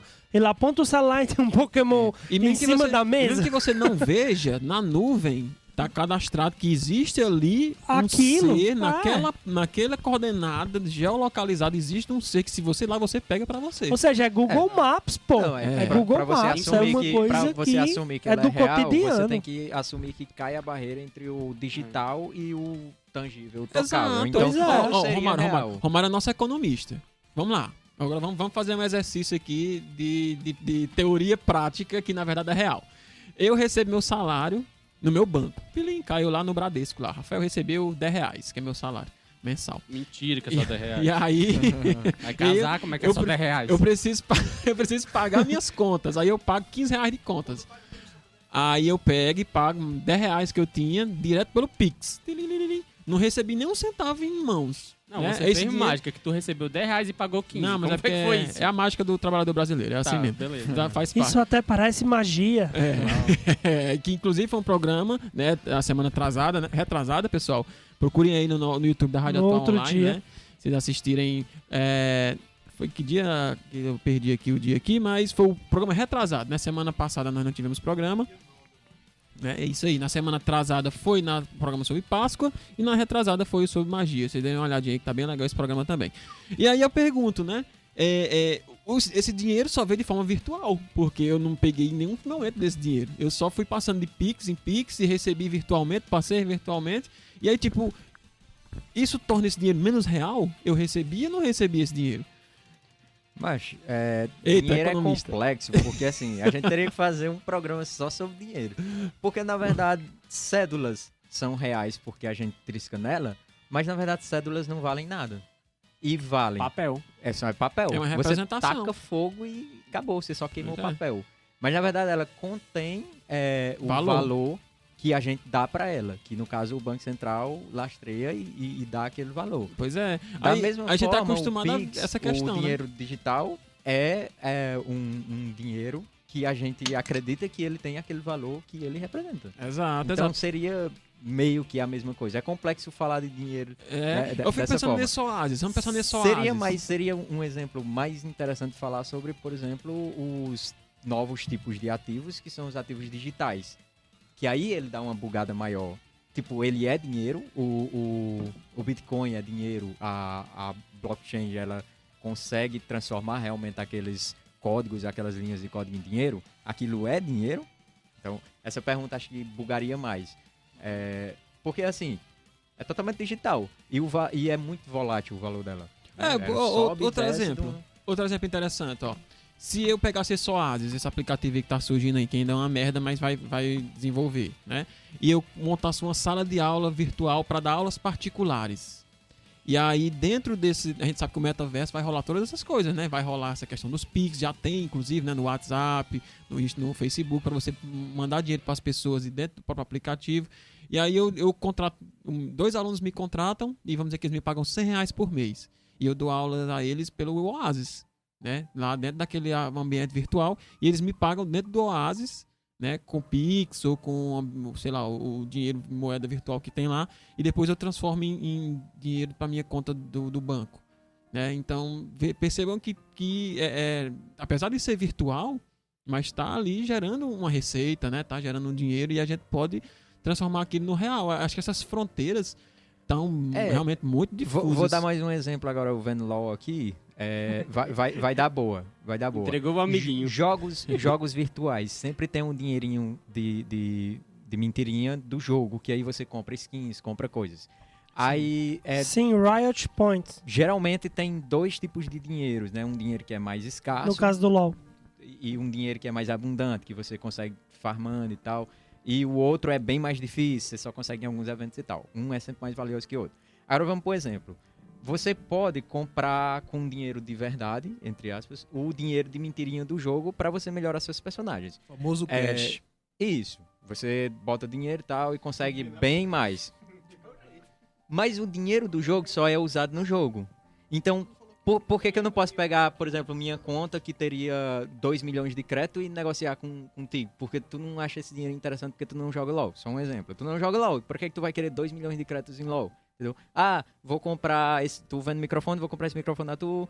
Eu, eu tenho. Não, esse dinheiro Mas não vale aí, pra mim. Romário- Só valeria o dinheiro de verdade. É, Quando vem- você dá aula, você recebe um dinheiro que é aceito, que é conversível, é, e, e isso é uma da- da- das características do dinheiro. Ele tem que ser um meio de pagamento de verdade. Não vale o dinheiro só servir naquele lugar. O dinheiro ele tem que servir em todo lugar para ele ser dinheiro. É, por exemplo, o, o dinheiro do Brasil só vale no Brasil. Errado. Você pode chegar com reais no Uruguai, eles aceitam. No Peru, em alguns lugares aceitam. Na América Latina, no geral, é, é, alguns países aceitam. É, Mas você consegue transformar o real em dólar, comprando dólar. E aí você vai pro exterior. O dinheiro que você ganharia dando aula, você conseguiria converter através do Pix para reais, Pois pro é. mundo real. E aí vira um dinheiro real. Vira dinheiro real. Porque Mas você- também tem uma. Ó, pra terminar. Não, era porque você fez um serviço, né? Você deu aula e Uhum. recebeu. Então, o que você fez, o trabalho que você fez, teve um valor. Uhum. Pois é, e eu vou contar uma história. É, deixa eu ir primeiro, Wendel, quer ler o que ele tá o, falando? O, o tá falando um negócio aqui no chat. Pronto, pois é, deixa eu só falar essa minha história, que é, é assim, foi o primeiro emprego que eu tive na minha vida. Meu primeiro emprego foi um, foi um emprego virtual. Eu jogava Já tinha Ragnarok. eletricidade naquela época. Aí dentro, velho. Ai, dentro, aqui é pra você. É, Há controvérsias. Há controvérsias. É, é, não veja, pessoal. Mas é, meu primeiro emprego foi jogando Ragnarok. Eu jogava Ragnarok, né? Nós tínhamos um clã. E aí, ne- é, é, como é que funciona o Ragnarok? É um MMORPG, quem sabe, né? Quem conhece. Joguei Perfect World, mas Você- é o esquema parecido. No MMO você pode dropar itens, criar itens, melhorar itens e vender esses itens. E, e também pode vender sua conta. E aí é a questão do capitalismo, né? Do desejo. Porque pode vender até itens no eBay, bota no eBay um item lá pra você Exato. Pra você não pode não valer, mas pra alguém que quer, ela Sim, pode comprar sim. aquela conta. Mano, tem cartas, cartinhas, você que dropava dos bonequinhos que você. Uma cartinha que você bota numa, numa. É como se fossem as gemas, né? Que você bota numa arma pra melhorar. Mano, tinha cartinha que era vendida a 500 reais. Caramba. 500 reais. É porque E o que, que a gente. sistema ele gera umas cartas que são muito difíceis de Isso. conseguir. E o que, que a gente fazia? Eu, eu, eu tinha o meu clã. E aí cada pessoa do clã tinha o seu horário de trabalho. E a gente ia pra determinado lugar do mapa, só matar determinado bicho pra dropar determinada carta e mandar pro clã. Aí o clã pagava você em dinheiro e o clã se virava. É, o clã, ou Oh, o clã botava os mercadores pra vender as cartas. ou- Precursor do metaverso aí. é, exato. E foi o meu primeiro emprego que eu lembro eu acordando no domingo, 8 horas da manhã, pra iniciar no computador e ficar lá matando o poringue verde, lá na, na- no mapinha lá do Natal, lá do Papai Mas Noel, lá pra poder dropar. também tinha isso, que você podia farmar itens que você podia usar pra produzir armas melhores e eles farmavam lá dentro. Tem, os MMOs tem isso. É porque Ragnarok é um, é um, um, um- joguinho meio infantilizado no, no É. gráfico, mas ele só tinha adulto jogando. Adulto É mesmo. irônico, né? É, irônico, é. E aí, é, foi, foi essa questão aí que eu falei pra você. É um dinheiro que surge no jogo, mas que eu tô implementando ali a minha força de trabalho e o meu tempo, né, pra poder gerar um lucro. Não tinha uma galera que pagava chinês pra ficar subindo de nível em, em jogo online? Tem, tem. Muita gente que, que vende conta, que vive de vender conta, né, que você é, é, pega uma conta, chega no nível 100 e vende a conta. Isso é muito comum. Clash Royale, É, muito, é, muito comum. Clash of Clans, mesmo a galera upa high level É. e aí depois só vende Vende, e tal. seja, e a é- galera que é joga pra né, caralho, né? Só faz isso. A, a força de real. trabalho é. Davidson fez um comentário interessante aqui. Ele disse: Eu trabalhei com um cara que ganhou mais de 30 mil reais com o item de um jogo e ele comprou a casa dele com esse dinheiro. E era justamente no Perfect World. Caramba. Meu filho, eu fico imaginando, deve ter sido um item R9 reforjado de, de, eve- de evento, não. De uma das masmorras mais difíceis que tem, que é Vale da Lua, que esses itens são muito caros dentro do, do PW. Tu ia falar Nunca alguma coisa? né? consegui. Não, enquanto Rafael volta da mijada que ele foi dar. a cara de, de indignação de Netinho é, é ótima. Te amo, Netinho. Mas vamos lá, os comentários de Davidson. Davidson, pega o carro e vem pra cá, bicho, que tu tá comentando um É. negócio aqui bem legal. Tarará, tarará, tarará, deixa eu me encontrar aqui. É, Denis, eu gosto mais de você do que deles, Davidson. Aí você. Aham, que a câmera tá aqui, ó. Daqui vai sou ele se acostumar. Eu Vamos esqueci. lá, comentário Esqueci. de Paulo Davidson. É aqui, essa que porra. especial hoje à tarde. Toquezinho aí pra vocês que gostam de usar hack, viu? On the line. É, Davidson disse que tem que tomar cuidado com o VPN, porque ele pode registrar todos os dados que tu tá acessando. Então sempre usem o VPN de segurança. Viu? Batendo agora com um comentário da, da questão da moeda virtual que o Rafael estava dando. É, Davidson disse que no exemplo de Rafael você só está usando um meio digital. Porém, é, os serviços são muito reais. Ok? Aí ele deu uma sugestão aqui de um próximo, um próximo episódio que seria é, falando sobre o blockchain. Blockchain. Blockchain. É isso aí. Não tem um G, então eu acho que é Shine. Mas tanto faz. Chain, chain.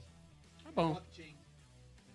Ok, meu inglês é péssimo. É porque até eu aprendo sobre alguma coisa que eu não tenho a mínima ideia do que é. Só ouvi falar.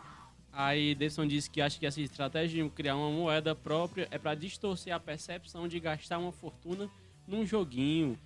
Aí nesse meio Maybe, tempo, Dona maybe. Irandé entrou. Boa tarde mais uma vez, Dona Irandé. Viu? Aí, por último, tá aqui, ele disse que o tipo de item eu não sei, mas dizer. É de. Eu não sei dizer, mas era um negócio bem raro. Sim, eu acho que o item que ele vendeu e que comprou. É. A, gen- a gente ia pra aquele, aquele mapa que eu tava falando do Ragnarok, a gente ia pra tentar, pra tentar dropar a carta do Angeling, que é um, um chefão. E a carta dele era a única carta. Olha só como é que as coisas são complexas no jogo. Era a única carta que te dava imunidade a poder é, holy, né? É, sagrado. Sagrado. Poder sagrado. E essa carta você botava na sua armadura pra você ficar imune ao poder do Templário, que é um, um- jogador, um Isso é pra personagem. PVP, né? É, pra PVP, pra você lutar na guerra contra os Templários, porque o Templário tirava life gigantesco de todo mundo, e aí você tem que ter uma armadura com. Viva os paladinos. Exato, você tem que ter uma armadura com essa carta, e essa carta era caríssima, a galera pagava 500 conto nessa carta, mano.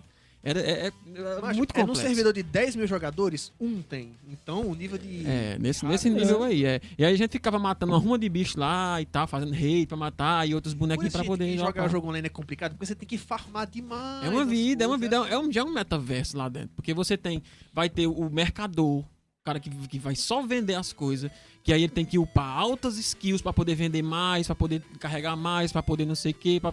Macho, enfim. quem jogou Perfect World na cidade sul E a gente ainda não falou de Matrix. Ah, não vai, vai rolar. Eu ia dizer isso. A Tipo, eu ia dizer. Matrix. Mas assim, Mas- Mas Matrix essa a ideia de desejo um tá pouco. muito no Matrix. Tá. Tipo, tá. a inclusive de, eu desejo, sou inclusive, gerando traição. eu sou tudo. full esse cara aí do desejo aí, eu, porque Você é eu o Cypher? Eu sou o Cypher, mano, é uma merda viver na ma- Pois é, fora gente, da a Matrix. pergunta que Pois é. fica. Você merda. gosta- você gosta é de-. Cypher mesmo. Exatamente, o Você gosta de Cypher. viver no mundo real, no mundo de merda ou no mundo de sonho? É o melhor mundo de sonho que eu possa comer frango e, e sentir o gosto lá, como ele diz lá, né? É, se, se, Verdade. se ele for, se ele for como se o, Mas a o Matrix agente é Smith for, fosse é, realmente cumprir a parte do acordo e transformar ele numa celebridade, que era o sonho dele e tudo, até que valeria a pena. Ah, ele Mas poderia falar com se o ele voltasse né? pra, pra, pra um mundo de sonhos e continuar sendo um, um merda, aí Mas só, não- só a parte do desejo pra ele, porque você percebe ele pegando assim, né? Naquela cena que ele pega o, o frango e ele diz assim: ó, Isso aqui pra mim tem gosto disso e disso, mas eu sei que isso não é real. Então só isso já mata a pessoa. Mas é que ele fosse pobre, mas só ele ter o prazer, de sentir prazer novamente, de comer alguma coisa real, não É. seja aquela papa velha, né? Por isso que eu Verdade. falo que eu sou full cypher, porque, mano, eu não aguentaria viver num mundo sem prazer. Sem ter ah, as minhas. Hum, É, o prazer no geral, o prazer de comer, o prazer de. de... Só vai, é. Exato. E, e, tá tipo, é, é por isso que eu falo, eu não sou. Eu, eu fico me colocando no lugar daquela galera, mano. É um mundo de merda, velho. Por que, que a galera tá lutando? Vamos falar um pouquinho sobre a história do filme? Pra poder a gente ir, ir contextualizando né, essas filosofias aí. Pois é. Bora.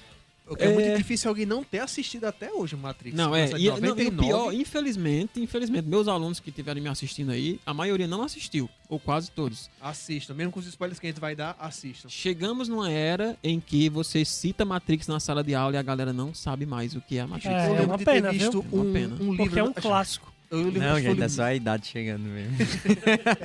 eu lembro mas mas é, é, como- é que assim, foi um clássico blockbuster, né? Que vendeu, Foi como eu vi. mas hoje é filme. cult, né? Porque a gente pode trazer, como a gente vai discutir aqui agora, muitas coisas interessantes. Deixa eu e eu uma acho coisa aqui a muito triste que tenha morrido. Todo mundo que viu o filme entendeu que ele era um filme filosófico? Aqui. Ah, pô, eu entendi. A primeira vez eu assisti criancinha, mano. Não, tinha quando eu assisti entender. eu já era Boa, boa. Alexandre. eu, boa, eu. Alexandre entendi trouxe a primeira parte da pauta, que é as nossas no primeiras... sentido de, de, por exemplo, pra quem gosta de literatura, por exemplo, o começo do filme já tem indicações filosóficas, como por exemplo, Follow the White Rabbit. É uma Isso. indicação filosófica. Eu não peguei porque eu era uma da- criança, eu não sabia nem Não, o que era é. Alice. Claro. Todos nós nos atraímos pelos efeitos Aliás. que é especiais. em relação a Alice no País das Maravilhas, time, né? etc. Rafael, quem é Emerson Alves? Né, Meu aluno. Cadê? O que, que ele tá falando aí? Ele comentou aqui, entrei bem na hora que estão falando da gente. Ó, galera, amo vocês. Eu digo meus alunos que eu tenho uma relação é, abusiva com meus alunos. Porque eu amo eles, eu faço tudo por eles, mas eles só me lascam, só me, me desejam a morte. Relações Mas eu amo modernas. vocês, ó. Relações abusivas. Eu É, entendo eles. fala. A gente já sabe, galera, como é isso aí. A gente convive com esse homem uns 10 Eu- anos ou mais. Eu, eu, né, assim como toda a maioria das pessoas, só o Netinho, que é diferentão, o Alecrim Dourado, ah, conhecemos o Matrix pela, pelos, pelos efeitos especiais, pelo bullet time. É as Tanto lutas, é o que- tiroteio. Tanto é que até, o- até hoje, né, teve uma época nos anos 2000 que a moda era ter bullet time tudo que era filme. Tudo eles faziam bullet time. Todo mundo E- em pânico. O que Todo é- mundo em o é bullet pânico. time? Bullet time é Aquela, aquela... câmera que fica girando ao redor da pessoa. Não, é, na verdade é aquela câmera que dá a câmera lenta na bala. É Ah, sim. a primeira cena do filme, Romário, que a Trinity pula sim. no ar, fica parada e a câmera Ah. gira. Não, Não, não é ele tá bullet falando time. de bullet Não, time. bullet time é, tem que ter um a- As bullet, balas do Alexandre. tempo. É, a, ba- ba- bala- o Ah, tempo de ele bala. ganhou- É. Isso aí. É, ele ganhou Literalmente. esse nome por causa do, da cena do Neil, mas ela já foi Gente, introduzida na inclusive, cena quando do a gente for filme. falar do quarto filme, eu tenho que falar do Eu não do assisti, conceito então, filosófico. bicho, Teve, do- teve o Matrix. É, desculpa, teve o Matrix, ó. teve teve, um conceito que nasceu É, nesse, nesse o Max filme. Payne, né? Tem vários jogos que foram lançados depois que todos têm essa, essa, essa coisinha de você diminuir o tempo, você vê as balas chegando. Então, ou seja, virou um conceito, né? E, e Sim, aquela. filme de atirador que atira. O Isso. filme de atirador que atira. Aí o, o Faz sniper. sentido, faz O sentido. sniper tá pra matar e a bala vai chegando perto da cabeça. Isso, aí tem aquela no- tecnologia também que a Alexandre falou aí da Trinity, né? Que ela sobe no ar, pula, né? Aí dá aquele chutinho, aí a câmera dá aquele 360, Aquele foi né? muito referenciado. Que aí, Ah, tipo, ali. É, e aí toda a gente chama- foi chamada a atenção a assistir por causa disso, né? As cenas de tiro, as cenas de. Mas depois é que a gente vai ver, né? Que realmente tem uma, coisas muito. Não, mas nesse é- sentido é aí eu não sou diferente. Então, claro que eu achei massa, etc. É um, é, é um mas eu entendi, bom. a pergunta foi: você entendeu alguma dimensão filosófica do filme? Sim, só isso. a- a- Não é que eu assisti É, pela tu- tu- filosofia. Tu que vez adolescente, que eu eu assisti Eu assisti adolescente. mesmo, tipo, É, eu acho que a primeira vez que eu assisti. Eu também acho que eu demorei a assistir. Você que é bem mais velho, talvez uns 30 anos Talvez. mais velho que eu. Mano, eu assisti Um acho pouco que na mais. terceira série eu assisti. Já falei a vocês que eu nasci em 1810. Você não Tá acredita Eu certo. nisso? assisti em É, 2003 Davidson esse fez um filme. comentário aqui. Eu queria saber por que que o Romário tá fazendo cosplay de Morbius. Mano, tá gelado aqui que vocês não têm noção. Mas tá muito gelado mesmo. Eu- aumenta é, isso aí. Rafael, tá de regata, ele tá. Embaixo. Aumenta aí, bota menos 30 graus ele aí. tá embaixo, muito aí não vai, não vai áudio pra ele. É porque eu Mas sou- Aqui, Eu sou o gelo. Vai áudio pra Rafael, é, com certeza. Não É vai porque eu- áudio. é porque Rafael sou o vive gelo. no silêncio da morte. O mutante gelo. Aí, Qual é o seu nome? Gelo. outro, outro comentário de, de Davidson aqui. Fizeram um filme só pra ter o Bullet Time, que foi o filme O Procurado, com o James McAvoy e Angelina Jolie. Muito foda. E o jogo é muito melhor, viu? O jogo? Joguei o The jogo, sim. Continuação dele. Muito show, muito show. Pode, pode, pode falar fora de ordem? Eu queria falar do quarto. eu queria falar do quarto filme. Ih, Romário, Sim, é porque então tá vamos lá. falando de um filme bom, né? Depois a gente vai falar do É, a gente ia falar só do primeiro, mas se você quiser falar do quarto, vamos só falar Não, aqui é um uma pouquinho. besteirinha. Vamos- É porque manda assim, falar, manda ver. é, Deixa, deixa a gente falar logo o primeiro, né? Porque aí o pessoal Hum. contextualiza aí você puxa pro quarto, né? Porque diz que o primeiro, o quarto tem muita referência ao primeiro, né?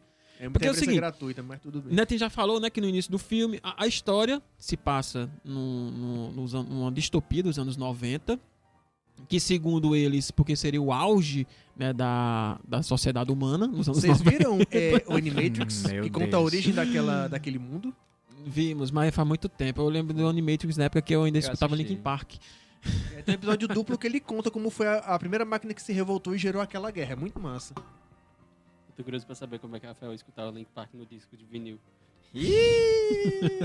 Não, Era macho. tocado ao vivo, rapaz, na- no, no, no, Era no no teatro. teatro, assim, no anfiteatro. No anfiteatro. Tocado com, com aquelas. Esses caras de terno, assim, aquela luva branca. Ó, então, é, se passa nessa época, o Neil, né, que é o Sr. Anderson, né, é um, Mr. Um um cara que ele é um hacker, né, e aí de dia ele é, ele é um, um trabalhador proletário que trabalha para uma empresa, e de noite ele é um hacker, né, muito foda, que quer descobrir, né, quem é Morfeu, né, aquela história toda, eu ouvi falar na Matrix. Morfeu, o deus Eu do vou falar sono, não me Matrix, lembrava disso porque a gente aí. já vai falar Matrix, ou fala matriz ou fala Matrix, É, né? Matrix, fala uma Matrix, coisa ou outra, né? Matrix é, É, a né? Matrix. Matrix. É a matriz. Matriz de É. São Raimundo. E aí. É onde o multiverso de Vasalé começa É. ali, ó, na Matrix. É, esse multiverso é perigoso. Deus me livre. E aí, né, ele, ele é é contactado, né, pelo computador. A primeira cena não é nem essa. A primeira cena é da Trinity, né, mostrando ali, né, a galera mostrando os efeitos especiais, né, aquela coisa e a Trinity fugindo lá, gostosona. Hum, E aí, Aquele agente do inferno, aquele, aquele engravatado do inferno. Agora, é interessante ter um conceito muito interessante da coisa new, né? New é novo. Ou então One.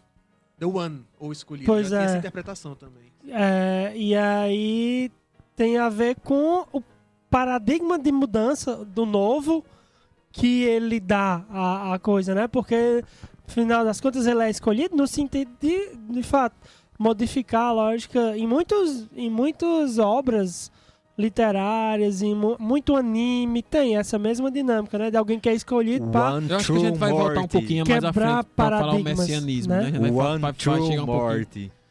A gente vai falar um pouquinho mais do messianismo mais à frente. Verdade. né, essa questão. Mas aí, né, mostra essa parte aí, né, Tim já falou que em determinado momento, né, ele é, é, faz referência ao livro Ali- Alice no País das Maravilhas, né, com o Coelho Branco, e ele diz assim, siga o Coelho Branco, né, e aí o Coelho Branco, pra quem não sabe, é uma referência ao, país, ao Alice no País das Maravilhas, onde a Alice segue um coelho branco por dentro de uma toca, né, e aí ela, dentro dessa toca, sai no País das Maravilhas, né, e aí, no final do, do- da história, ela volta ao mundo real e aí fica, autor- o, o leitor fica se perguntando se era real ou não aquela aventura que ela teve. E aí já faz essa referência também. No filme, Na verdade, quando- o País das Maravilhas é um lugar horrível e caótico. que é muito referenciado ao mundo real, né? O, a monarquia, né? Os soldados, aquela coisa toda. dela! Pois é. Eu nu- nu- nunca li, né? Confesso, nunca li assim pra fazer uma, uma analogia com talvez a sociedade na época, né? Mas tem um paradigma que dá pra fazer claramente com as redes sociais, né? Então, é, sei lá, hoje você é executado nas redes sociais, é, depois tem o tem o julgamento e depois é, é que é o que acontece, tá ligado? Né? O fa- primeiro você é executado, depois tem o julgamento, depois é o fato. Então, Não tinha nada a ver. Parabéns, Pois é. Pois é. Parabéns. Distorcido. Hoje é o seu Alice- desaniversário. Desaniversário. Deison disse aqui que na verdade é Alice no País das Dorgas. das drogas. É, É, alguns falam que tem a ver, né, com ópio, né, que o cara É. usava ópio, o autor e tal. Mas aí, né, o, o- a- ele fala, né, siga o coelho, né, que é pra entrar na toca do coelho, né, e tal. Aí ele, ela segue, e quando ele, quando ele chega, chega uma galera lá na casa dele pra comprar drogas, não, não é nem drogas, é um, um programa de computadores, é- né? é disquete, mano. Comprar disquete. Programa de computador lá, né? É os programinha que ele pirateou e tá vendendo Ah, é, fora. pois é. E aí né, a menina tem uma, uma- um coelho branco tatuado, e aí eles, eles chamam ele pra festa e ele vai e lá ele encontra a Trinity, né?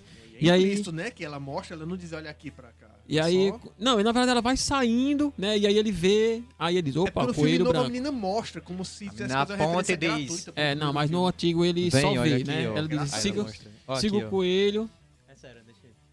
É, pois é, no Não, antigo não, ele só, só siga o coelho. Aí ele, essa galera chega lá, e aí quando ela vira as costas, não, eu não quero ir pra festa não. Aí quando, quando ele vira as costas, ele vê o coelho, não, pois eu vou.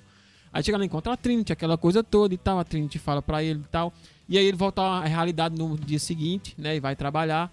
E aí ele começa a receber, né, mensagens e tal, dizer que os agentes estão indo atrás dele, porque ele tava descobrindo as coisas da Matrix.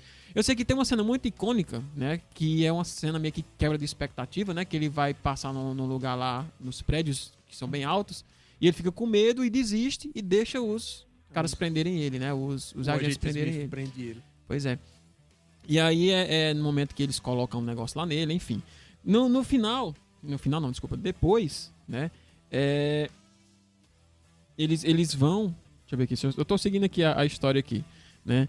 É, e aí depois eles vão, né? E, e se encontram com o, ah, o Morpheus, né? É, essa cena E é aí. É a cena mais icônica, né? Que ele tá com um óculosinho, né? E aí ele bota uma mão com a pílula Eu acho vermelha. legal do Matrix é muito estiloso, cara. O, o, o look dos caras. É, aquele visual ali, visual Matrix, né? Também ficou conhecido, né? Exato. É Também, tipo né? o design do filme, essa coisa. Ele é todo puxado Bem muito pensado. cyberpunk, na verdade. Muito Não, cor e muito cyberpunk não. sobre. Cyberpunk Bem- e neopunk, no caso. Bem, bem Não, não pensado. sei o que é neopunk, mas eu sei que é uma coisa assim. É anos 90, só que você bota um sobretudo preto com óculos escuros. É, Pronto, muito cor e muito sobretudo. Muito É. sexy. Pois é, virou esse, esse, né? E aí ele encontra, o- e aí ele faz aquela velha pergunta, né? É, você está pronto para descobrir quão profundo é a toca do coelho, né? Que aí mais uma referência a Alice no País das Maravilhas, né? E aí essa parte aí é interessante da- da- das pílulas, né? A pílula azul e a pílula vermelha. A pílula azul, deixa eu, deixa eu lembrar- deixa eu ver aqui, viu? A pílula vermelha é pra Acordar. você acordar, né? Ir pro mundo real, né? E a pílula vermelha é pra você simplesmente dormir e esquecer que tudo aquilo O que você aconteceu. escolhe? Aceitar que a idade chegou e você está broxa? Ou tentar mais uma vez? Pois é, Meu exatamente. Deus. E aí vem, e aí vem, né? É, é Os engraçado, ficam pensam duas vezes, pega azul logo. é engraçado que tem uma galera aí que é, que é do azulzinho mesmo. Tem uma galera que é do azulzinho. Que esco... Assim, é, é engraçado que a galera toma a pílula azul do Viagra do, do Exército Brasileiro. Jovens, não usem drogas. Deixem para os idosos. O que tem de jovem usando Viagra, vocês não têm noção. Meu Deus, né? O assunto sempre cai Jovens, gente. por favor, não usem. Putaria, putaria! Ei, Voltando aqui à história do azul. E surgiu até uma nova palavra, né? Duas novas palavras, né? Que é o red pilado e o blue pilado, que a galera da- do Twitter criou. Não se Uh, conhecia. É, o é red pilado é uma pessoa que se acha desalienada, a pessoa que se acha mente aberta, que descobriu a realidade, ela viu a realidade, ela sabe o que é real e tudo mais é mentira, né? E a pessoa blue pilada é a pessoa que ainda tá alienada, né? Você é blue pilado, eu sou red pilado e aquela coisa, né? Só que a maioria das pessoas que se dizem red pilados são altamente blue pilados, né? São altamente alienadas, elas acham que descobriram a realidade, mas na verdade são um monte de abestada velha que só. Terraplanistas. Então não existe, mas não não existe de fato o- alguém seja redpilado, de fato. É Todos difícil, nós né? somos alienados a alguma coisa. Isso é fato. A gente tá procurando A gente todo precisa, dia- ninguém. É. Ninguém suporta a realidade do Exato, eu não suportaria Não viver dá. em Zion. É. Deus me livre com aquela Naquela- papa velha horrorosa branca. Naquelas... Comer aquela gororoba. Deus nem contém aquilo, é meio transparente, meio branco. Não vê sol, não é uma tem, tapioca melada. não tem sol, não tem praia. Vocês não estão ligados? Gorfo, como diz os antigos. Gorfo de bebê. É o goif. Meu Deus do céu. Gorfo de bebê. É É aquilo, Macho, pô. O próprio Morfeu, na hora que ele tá explicando que o mundo, que o Neo era Matrix, ele disse: Eu não disse a você que seria fácil, eu disse que seria verdade. Pois é, exato, exato. A realidade, como é, que, como é aquela, aquela frasinha lá? É. Deus me criando e dizendo assim: Eu vou lhe colocar ao lado de Rafael, Wendel, Alexandre e Romário. Eu não disse que seria fácil. Eu disse que seria real. Eu disse que seria divertido. Vai ser divertido, ele me disse. E aí o, o- o nosso amigo Neil toma a pílulazinha vermelha, né? E aí ele acorda lá naquele lugar, né? Que é uma espécie de fábrica, né? De. De é, É uma plantação de, seres humanos. é, plantação de seres humanos, né? E aí ele acorda lá, né, sem nenhum cabelo no corpo, aquela coisa toda.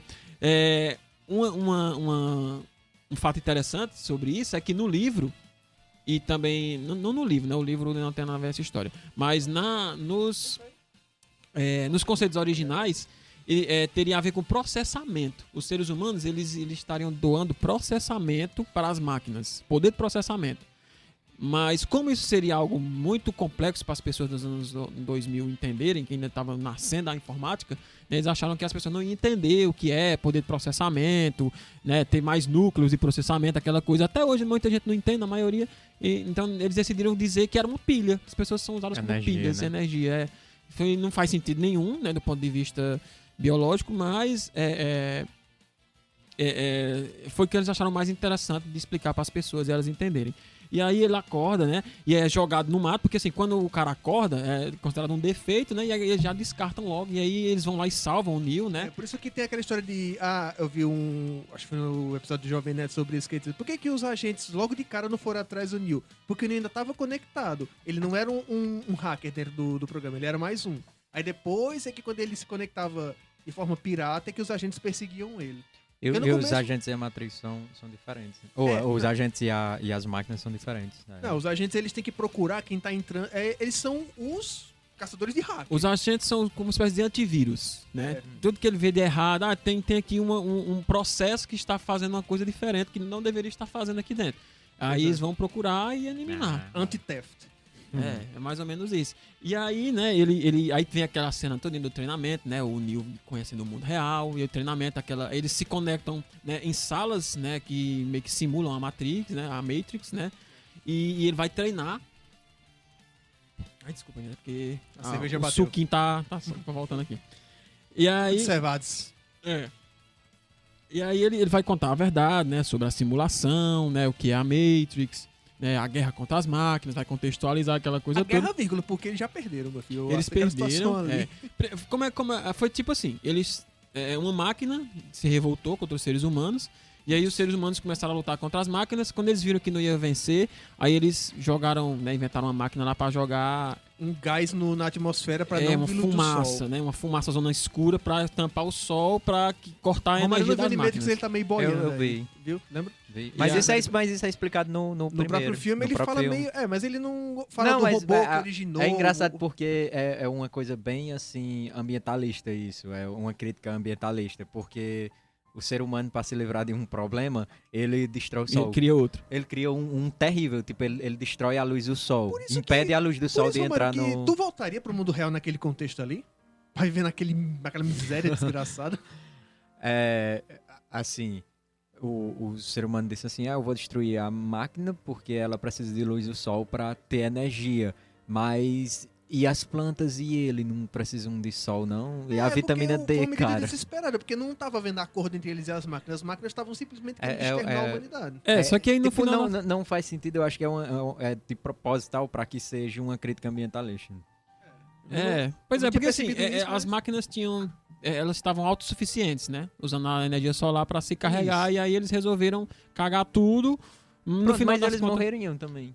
É porque o ser humano é É. burro. Humano- Assim, não, então, você- por isso que eu não faz sentido, então eu acho que, que, que não faz sentido proposital pra É ver essa coisa per- é, do. porque era uma batalha perdida Isso. contra as máquinas.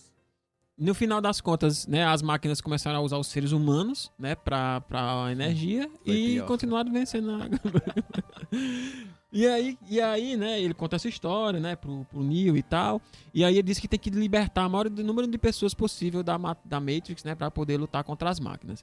E aí vem a, a questão, né, do, do, do objetivo, né, o, o Morpheus, ele quer achar o Messias, né, uma pessoa que vai, né, ser o líder.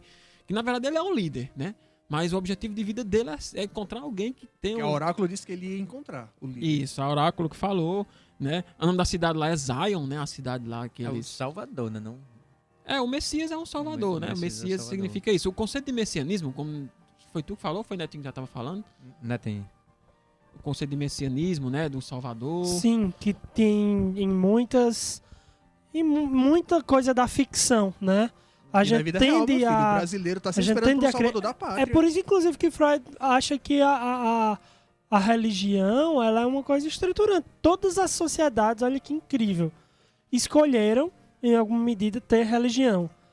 Ou seja, escolheram algum tipo de matrix. Toda, toda sociedade É, tem é, algum conceito tipo de de messianismo ele é um conceito religioso, né? Não é, nem, não é não só um conceito median, midiático, mas é um conceito religioso. Todas as religiões elas criaram para si algum tipo de messianismo. Vamos pensar, é, Rei Arthur, é a lenda do Rei Arthur, não é, não é uma coisa real, é uma lenda, né? Então qual é a lenda? É, os, os como era o nome lá da galera lá? Antes, quê? do- antes de serem ingleses, eles eram Os saxões? saxões, né? Saxões. Os dizer saxões, eles estavam sendo dominados pelos godos, visigodos, não sei quem, um bocado de gente. E quem são os gordos? Os mais temidos bárbaros do mundo, que por onde passa, churrasco, destruição.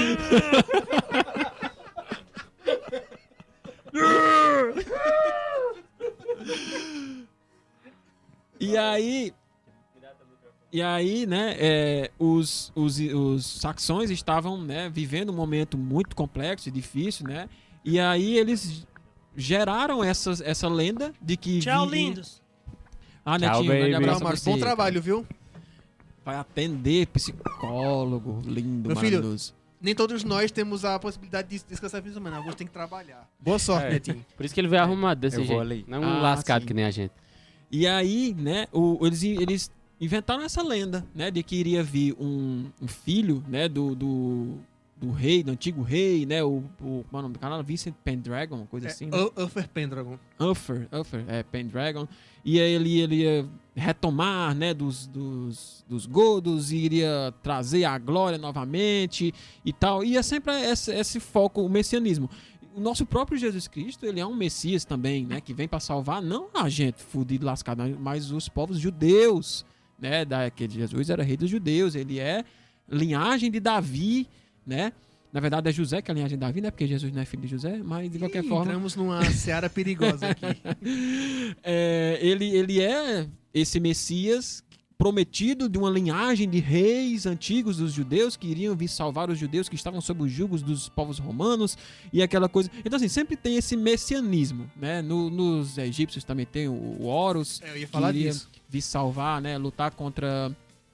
Qual é o nome do, do cara lá? O Sete, o... Set, né? Que é o, o deus burro, Inclusive, eu né? tô lendo Conan o Bárbaro e tem referência à mitologia egípcia lá, que é o Templo de Sete. Pois é, que iria vir, né, derrotar Set, né, que o Set teria derrotado Osíris, e enfim. Sempre tem esse messianismo. Então, o messianismo ele é um conceito religioso, né, das ciências das religiões, do teocra- da, da teologia. E no Matrix. Teocracia é o que a gente tá vivendo. É. E aí, no Matrix, no Matrix, né, tem esse, essa, esse messianismo no- na, na, na pessoa do Neo.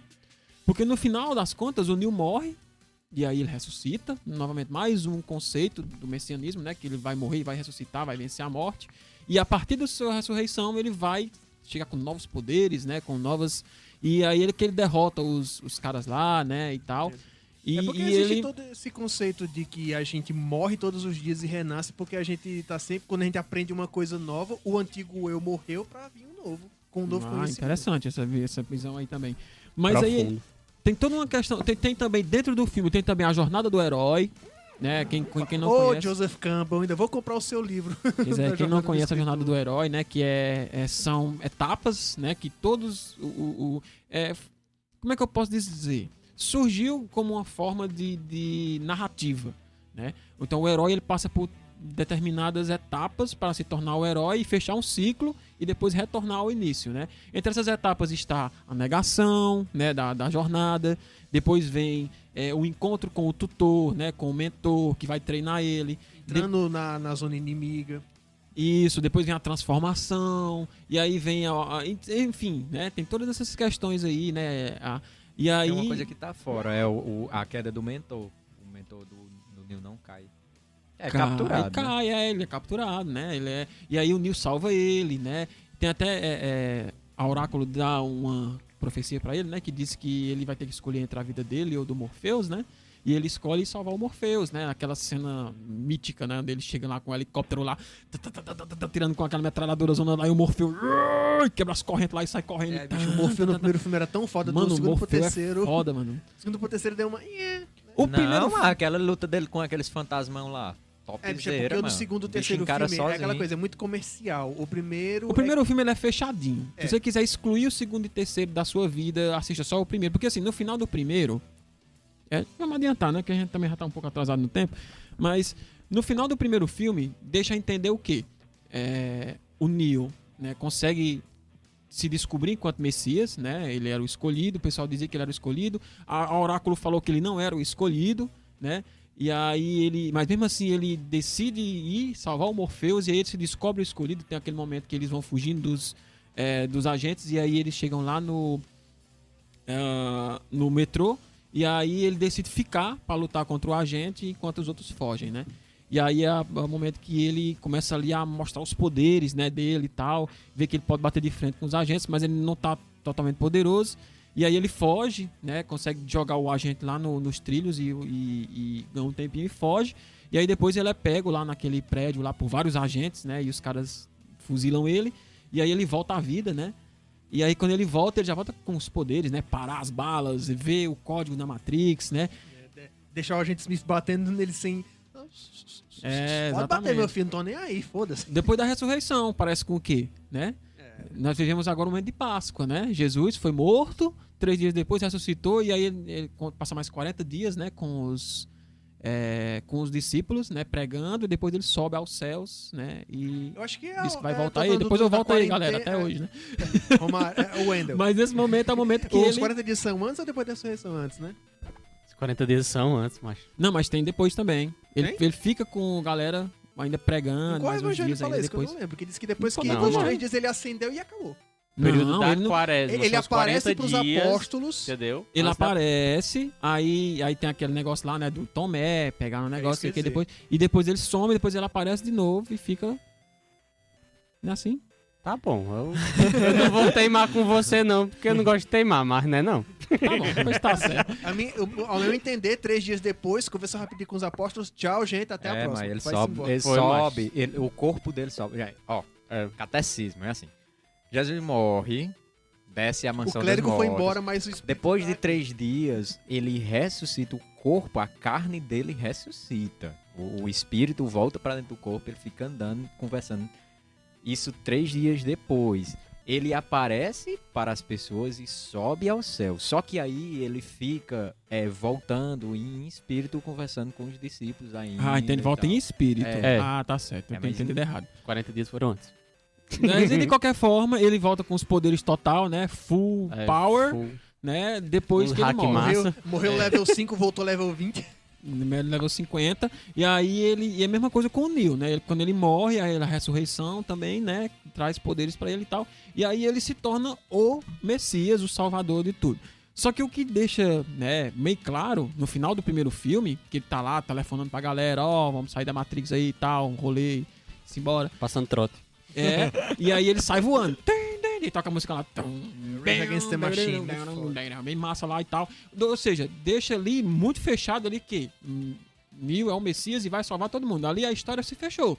Não precisa você contar o final Pois da é, história. aí se você quer uma história que acontece após aquilo ali, que faz mais sentido, é uma do, das Animatrix, que tem um garoto que ele percebe que ele tá dentro da Matrix, os agentes perseguem ele, ele percebe que ele tem que se suicidar pra se libertar. Aí no final aparece o Neo e a Trinity, meio que na sombra, assim. É uma história que faz mais sentido porque é outra história dentro do universo. Pois é. No, no sentido do messianismo, o primeiro filme deixa transparecer que qualquer pessoa pode ser o Messias. Só basta ela acreditar. Que o Morpheus acreditava tanto no Neo que fez ele acreditar nele mesmo. A própria Oráculo tinha dito que ele não era o, o Messias, né? Não, você não é o escolhido, né? O Morpheus está enganado. Mas o cara acreditou tanto que ele se tornou o Messias, né? Que ele se tornou o Salvador, o escolhido. E aí deixa transparecer tudo isso, né? Todas essas concepções. O quem é o Messias? Qualquer pessoa pode ser Messias. Basta que as pessoas botem fé suficiente nele. Né? Um Lula desse da vida que vai vir aí como Messias para salvar o mundo do Bolsonaro. É, toda- Só é o Messias porque todo mundo tá botando a fé nele. Guerra Mas de ele é só... Messias, vai ser uma guerra de Messias. Dois Messias Um brigando. tem Messias no Exato, nome, outro tem, outro tem Messias no, na ideologia. Mas ele não deixa mais o, o Bolsonaro não deixa de ser o Messias dessa galera escrota. Tá É, vindo, eu né? tô falando desse, é porque o Bolsonaro Esse já que- foi o Messias dessa galera e, Isso. e o Lula é o Cara, o Messias da outra galera. ele os é caras se fanático dentro da religião e dentro da política, cara. Não tem pra onde correr. O brasileiro padrão, assim, a, a, E- da população. Exato, pois é. E aí, né, eu, por isso que eu falei que é um filme que fica fechadinho, porque ele fecha aí nessa questão, porque assim, mano, nem tudo tem que ser entregue de mão beijada pro telespectador. Ele deixa o cara interpretar, deixa o cara, ah, história é legal, o Neil voou, ele tem superpoderes e tal, ele é o ele vai salvar todo mundo. Mas aí, né, ai, mas vendeu bem, vamos vender mais. Aí faz o 2, aí faz o 3. O capitalismo funciona assim. Pois é, e aí a gente viu que o 2 conversa muito pouco, né, com o primeiro, o 3 muito menos, né? E aí disse que o 4 eu não assisti ainda, aí O- Romário vai falar um pouquinho mais 3, agora. É... Eu não consegui entender. Vou ser sincero, eu assisti. Não, eu ia dizer que tu tinha visto o ca- o 4. Foi o único que vi. Bicho, eu, eu, não- você eu não, Aparentemente. eu não tô com a menor vontade de ver o quarto filme, bicho. Não, eu tô, só não tô com tempo. Mas eu tô vou ver. tentando ganhar mais dinheiro, eu tô estudando. Ainda não. Ah, de boa. é, é, todos nós. Não, eu, eu não vou falar demais porque senão vai ter que fazer essa análise toda. Eu só quero trazer algumas coisas. Por exemplo, o Alexandre já falou aí. O 4, ele tenta fazer aquele aceno pro primeiro pra dar todas as referências. Só que ele faz da maneira mais escrota possível. Eu esperando que ele fosse falar bem, ele começa. Vai, manda É, bem. é-. Mas, é, como diz, a menina na ponta aqui diz, ó, você tem que me seguir agora. Aqui o coelho branco está aqui, ó. É um coelho e é branco. Me segue. Tipo, sério, ela Entendeu? diz isso. Coelho Não seria uma leve? branco. É, não- é lebre. Aí, Umbigo. é, quando o Neil aparece, meu Deus, é, é horrível. Horrível, horrível. O Smith Keanu aparece. Reeves, Por que, que o love you. Smith aparece e é outro personagem, outro ator? E, não. Pois é, Enfim. cara. Aí, mas assim, tem uma coisa que eu achei muito legal. Morfeu No- parece o filho do Michael Caine crescido, sei lá. É, por, por aí. Eu só vou falar a única coisa que eu achei legal, que é, que é um, um conceito que vez ou outra eu vejo, eu vi recentemente no Mundo Sombrio de Sabrina, e agora eu vi na, na Matrix. Mas eu já tinha visto em outros filmes, só que no Matrix foi bem mais es- explorado. Achei mais suquinho aqui. Eita. o meu acabou, mas O filme, ou no caso é da bom Sabrina, achar dinheiro e suquinho. a série... achar dinheiro, deve ser massa. É, voltando. No caso de Sabrina é a série, no caso do, do Matrix é o filme. A série ou o filme, eles assumem que eles são um filme. Aí vocês vão dizer, ah, é, mas na quarta parede? Eu já ia perguntar, é, da questão É, da quarta parede, né? Da Eu, quarta eu, barreira. eu, eu considero um pouco diferente, porque assim, geralmente na quarta parede algum personagem olha pra câmera e diz alguma coisa que aí você sabe que o personagem tá olhando pra câmera e que ele sabe que ele tá interpretando um, um personagem. Fleabag, Isso é a quarta Deadpool. parede. No que eu chamo, eu chamo de quinta parede, o filme está conversando entre si, ele não conversa com a câmera, ele conversa entre si, assumindo que ele está dentro de um filme. Ah, Romário, desculpa. Isso já Isso já existe, né? É metalinguagem. Ah. Mas eu vou chamar Mas, de mas parabéns parede. por ter percebido isso também, né? É, É na, na, na, no, na, na Sabrina, no Mundo Sombrio de Sabrina, ela acaba indo pra outra dimensão onde eu não, não cheguei a pesquisar ainda. Eu sei que elas eram as tias da Sabrina original do, do da Sabrina Feiticeira. Eu não, não cheguei a pesquisar. Mas aparece duas senhoras que elas dizem Se que tu tá falando das atrizes, sim. elas são as originais, São, né? as primeiras. Pronto. O que é que acontece? Vocês lembram que tinha a Sabrina, aquele que tinha o Salem e tudo? Ela é muito bugadão, bicho. Eu amava aquele gato. É, Feio da mulher.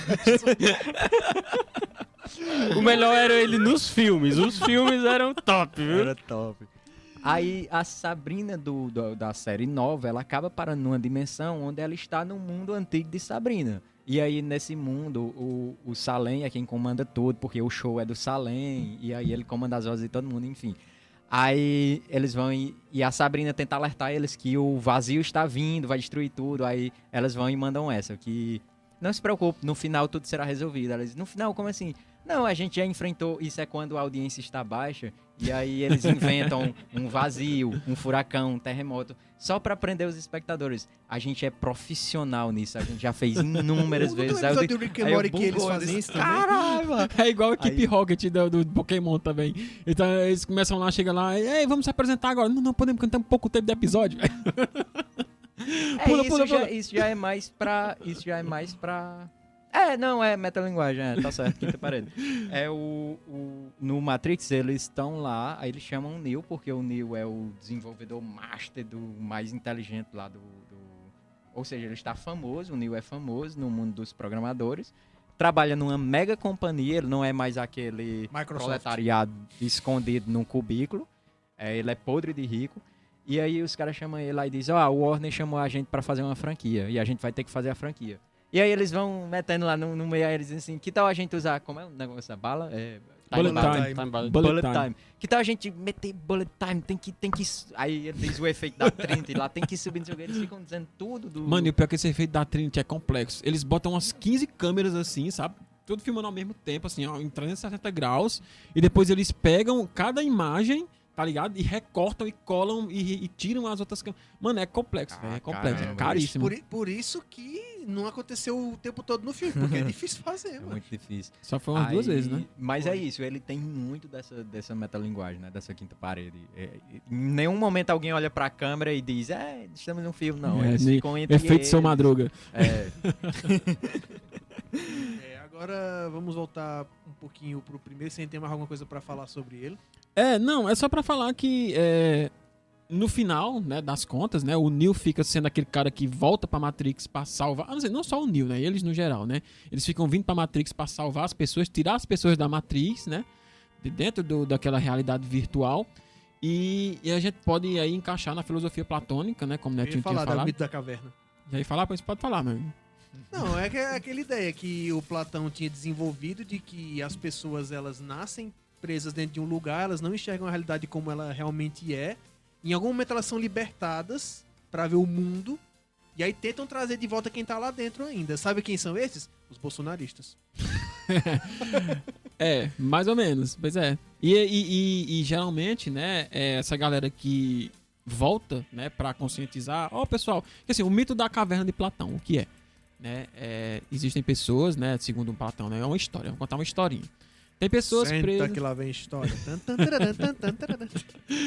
Pessoas estão sentadas, amarradas dentro de uma caverna, né, de costas para a entrada, onde elas só veem a parede oposta, né, a parede escura. E é, a entrada, né, da caverna projeta uma luz e as sombras deles, né, e de quem passa do lado de fora da caverna. Então eles veem sombras, né, de fora da caverna. Eles veem a sombra de uma pessoa passando com um burro, uma pessoa passando com um jarro. Então, para elas que passam a vida vendo só aquelas sombras, aquelas sombras é o real né, que é apenas um reflexo realmente do real. Mas é para elas é, aquilo é a realidade. E aí uma pessoa né, entre elas é solta e sai da caverna e vê realmente o mundo real como ele é. E aí quando essa pessoa volta para dentro da caverna para conscientizar as pessoas, soltar as pessoas para ir para o mundo real, elas não querem sair porque para elas não existe nada mais do que aquelas sombras que elas veem todos os Exatamente, dias. a famosa zona de conforto. A zona de conforto, é, É é ignorante. a ignorância, é a escolha que elas têm pela realidade que elas têm todos os dias. Então, o, o trabalho do Neil é esse cara que saiu Até da porque caverna. quando o cara sai a primeira vez, por ele estar muito tempo na caverna, os olhos dele queimam, doem. E O aí, Morfeu, ele com o tempo, é que adapta. Pra ele É, o próprio. Neil disse, Isso. eu, meus olhos estão ardendo, o que que tá acontecendo? O Morfeu disse, você nunca usou seus olhos. Exato. Ah, é. A referência é boa, viu? Essa daí. Exato, pois é. E aí, é, é, o trabalho do Neil é esse, né? Ele saiu da caverna, não só do Neil, né? Do Morfeu, todas as pessoas que saíram da Matrix, né? Da Matrix e voltam pra buscar a galera, mas nem todo mundo quer sair, né? Então eles têm que selecionar quem quer sair, como o Morpheus fala, né? Vão ter pessoas que vão lutar, né? Pela Matrix. Contra né? você. Contra você pra ficar lá dentro. Exatamente, você... Tipo, é, os a operários única- contra a CLT. Mano, é desse jeito, viu? É, bicho, e você vê que isso é uma coisa muito real, porque você vê hoje em dia terraplanista, gente antivacina, gente que apoia a ditadura, porque aquele conhecimento é restrito demais a ela. E quando ela, você fala, ela diz, não, isso não existe. No livro tal que eu li não dizia que era desse é. jeito. Eu acho que alguém mostrou sombras pra ela que dizem que essas sombras é a realidade, né? Essa sombra aqui é a realidade, mas na verdade não é a realidade, né? E aí a pessoa se acha blue pilada, né? Tot red pilada total, pilada. né? Davidson falou, inclusive, você entrou na Deep Web esses termos aí. É, com certeza. Não, é só fazendo um adendozinho.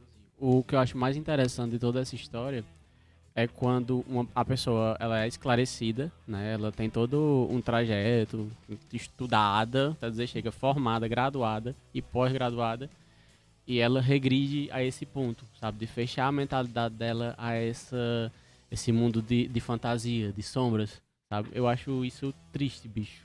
Demais. Uhum. Demais. Muitas vezes a pessoa tem o conforto, né? De estar naquele mundinho dela. Porque assim. É, Salário de 10 mil, salário de 10 mil, é, se aprove... geralmente é salário de 10 mil se aproveitando de quem não tem condição, né? E aí, quando as pessoas começam a ter consciência das coisas, ela. é porque tem milhares de pessoas assim, Milhões, infelizmente, cara, né? É foda. O- Tem, eu sei que tem um. Eu sei que tem um. Você tá pensando numa pessoa específica ou duas, mas existem milhões, assim, infelizmente. Porque assim, né? é, é, nós temos que dividir muito bem quem é que não quer sair porque acha que realmente aquilo é o real e tá feliz, ou quem é que não quer sair porque tá de boa ali dentro, né? E não quer que os outros saiam também. Tem essa galerinha também, né? Que não quer que os outros saiam porque tá de boa ali. Não quer Pastor que, Evangelho. é, tá bem. Pois é. Não quer que as pessoas conheçam a verdade e a verdade vos libertará, né? Inclusive, gente, por que é que Eva e Adão... Quem? Alexandre. Errei a ordem, desculpa. que que- Ah, Por O que, que isso tem a ver? O que, que sua vida Por que pessoal que tem a ver com o programa? Ai, meu Deus, peraí, peraí, não achei que. Mano, eu não, não tenho nem vinheta pra isso aqui. Peraí, é, não, ou é, ou é não, não dá certo, ou é não cabe. Tem, ah, tem, tem, tem um aqui, ó. Eu errei a ordem aqui das palavras, desculpa. Por que que Adão e Eva foram expulsos do jar- Jardim do Éden? Porque adquiriram conhecimento. Comeram uma maçã. É uma, é uma, uma interpretação, é uma interpretação, né? É, Então, gente, considerações finais. Vamos indo aqui. Já falamos muito sobre Matrix. Assim, falamos muito, falamos pouco, mas na verdade, sei lá, a gente já falou Assim, tanta gente, coisa. Matrix, você já já pra gente passar três dias falando aqui, três dias e três Não, noites Rafael, aqui. pode começar, se quiser. Eita, jogaram no meu, meu colo aqui essa bomba. Pega nos peitos aí, você. Gente, é como eu falei no começo do programa, né? É, eu fico muito triste das pessoas não conhecerem mais o, o Matrix, né? O, a- o filme como a gente conhecia, né? Pra gente poder debater. É algo que realmente é interessante, né? A gente falar. É muito conceitual, filme muito conceitual, que foi muito bem disfarçado com esses. é, com essa roupagem, né? Com esses efeitos especiais. E aí acaba chamando a atenção de muitas pessoas na nossa época, né? E hoje em dia pouca gente conhece né, o filme Matrix, mas é, eu acredito que todos nós, de certa forma, queremos estar um pouco dentro dessa Matrix, né, dentro dessa Matrix, dentro desse mundo idealizado, né, confortável. É doloroso sair, como o Alexandre falou, né? Os olhos ardem, né? A pele queima do sol. Mas, de certa forma, às vezes a gente tem que sair um pouco, principalmente se aquilo nos machuca, né? De, certa forma sair, queimar os olhos um pouco, né? Às vezes voltar, sentar um pouquinho ali na, na caverninha para ver nossas sombras novamente, né? Faz parte. Mas ter consciência de que existe um mundo lá fora, né? Um mundo a mais do que essa caverna fechada que a gente vive em todo dia a dia. Mas comer um franguinho com gosto, né? É bom de vez em quando. Wendel, se quiser fazer sua. o Wendel hoje tá muito. tá procurando a, segunda temporada de, de upload aqui. o bom e velho Torrent, por que não? Pois é, gente, as minhas considerações finais a respeito do. do universo Matrix é que eu acho muito interessante que um filme daquele tipo. Que não é um filme cabeça, não é um filme chato, não é um filme que você vai dormir assistindo porque você vê gente filosofando sobre sola de sapato numa tela preto e branco. É um filme dinâmico, é um filme. Bicho, eu até mostrei isso pra uma conhecida minha lá no trabalho, né? Porque a escola tava no esquema online. E aí, às vezes, ele podia se dar a liberdade de ligar a Smart TV pra assistir alguma coisa. Eu tava assistindo Matrix. E a mulher não sabe absolutamente nada sobre isso. Ela não tem nada. Ela não gosta. Mas ela curtiu o filme. É um filme que atinge todo mundo. Então, se você ainda não assistiu, apesar dos spoilers que a gente deu aqui, assista perceba as mensagens. Que é muito legal, bicho. É um filme que deixa você empolgado. As cenas de luta são muito fodas, as cenas de tiroteio. Então Matrix é um filme que é pra todo mundo, sim. Não é só porque tem a parte filosófica que é só pra alguns que o filme perde, não. O filme ganha muito. Então assiste o primeiro, assistam Animatrix, que são os episódios em desenho animado que contam até a origem da Matrix e desdobram outros conceitos. E vejam, gente, saiam um pouquinho desse cinemão pipocão, que é só tiro porrada de bomba por si só, e vamos curtir alguma coisa que faça você refletir. Senhor Mada, Mada, Mada Brandebuck, o Hobbit. Mado Imortal. É, bem, falando do filme Matrix, acho que já foi falado tudo. É, o- eu gosto muito do primeiro, o segundo e o terceiro eu também curto, mas aí fica a opinião de cada um. O quarto teve umas coisinhas que eu gostei, mas agora eu faço como a opinião do nosso patrocinador Antônio. Era melhor não ter feito se fosse pra fazer aquilo. É, O quê? e aí, se. Voltando pro. Entre o real e o abstrato, né? Entre o, o, o real e o virtual, eu acho que essa linha tende a ficar cada vez mais tênue, né? Ten- Tende a ficar cada vez mais é, subjetiva e imaginária. É, daqui a algum tempo a gente não vai mais poder caracterizar uma coisa simplesmente como, como irreal ou, ou como imaginária de uma coisa real e palpável. É, acredito que muitos, muitos, muitas coisas que a gente tem hoje, muitos jogos e, e muitos aplicativos vão migrar para o metaverso, né? A tendência, o que eles querem enfiar é isso. E o- a gente tá vendo só a ponta do iceberg. O metaverso ainda vai vir em óculos de realidade virtual e a tendência é a imersão ficar cada vez maior, o que vai dificultar ainda mais as nossas relações é, interpessoais. A gente já tem é, uma certa dificuldade por termos smartphones demais, sermos conectados demais, isso já traz um, um tipo de individualidade. E aí, quando a gente ficar mais imersivo, e aí eu digo a gente, é, não necessariamente a gente dessa sala, mas a gente, a humanidade, isso vai trazer é, coisas talvez mais negativas do que positivas, porque eu acho, eu já falei isso, eu já, eu acho não, eu já falei isso no Natal, no especial do Natal do Swing Filosófico, que a gente não resolveu os problemas é, do, de- básicos de, de fome, de pobreza, de doenças, e a gente tá indo lá pro futuro, né? Se a gente usar a tecnologia de ponta que a gente tem para resolver questões mais assim, é, talvez todo mundo pudesse caminhar junto. Mas a ideia não é caminhar junto, né? É individualização e a, a precarização É, é dessas muito triste, relações.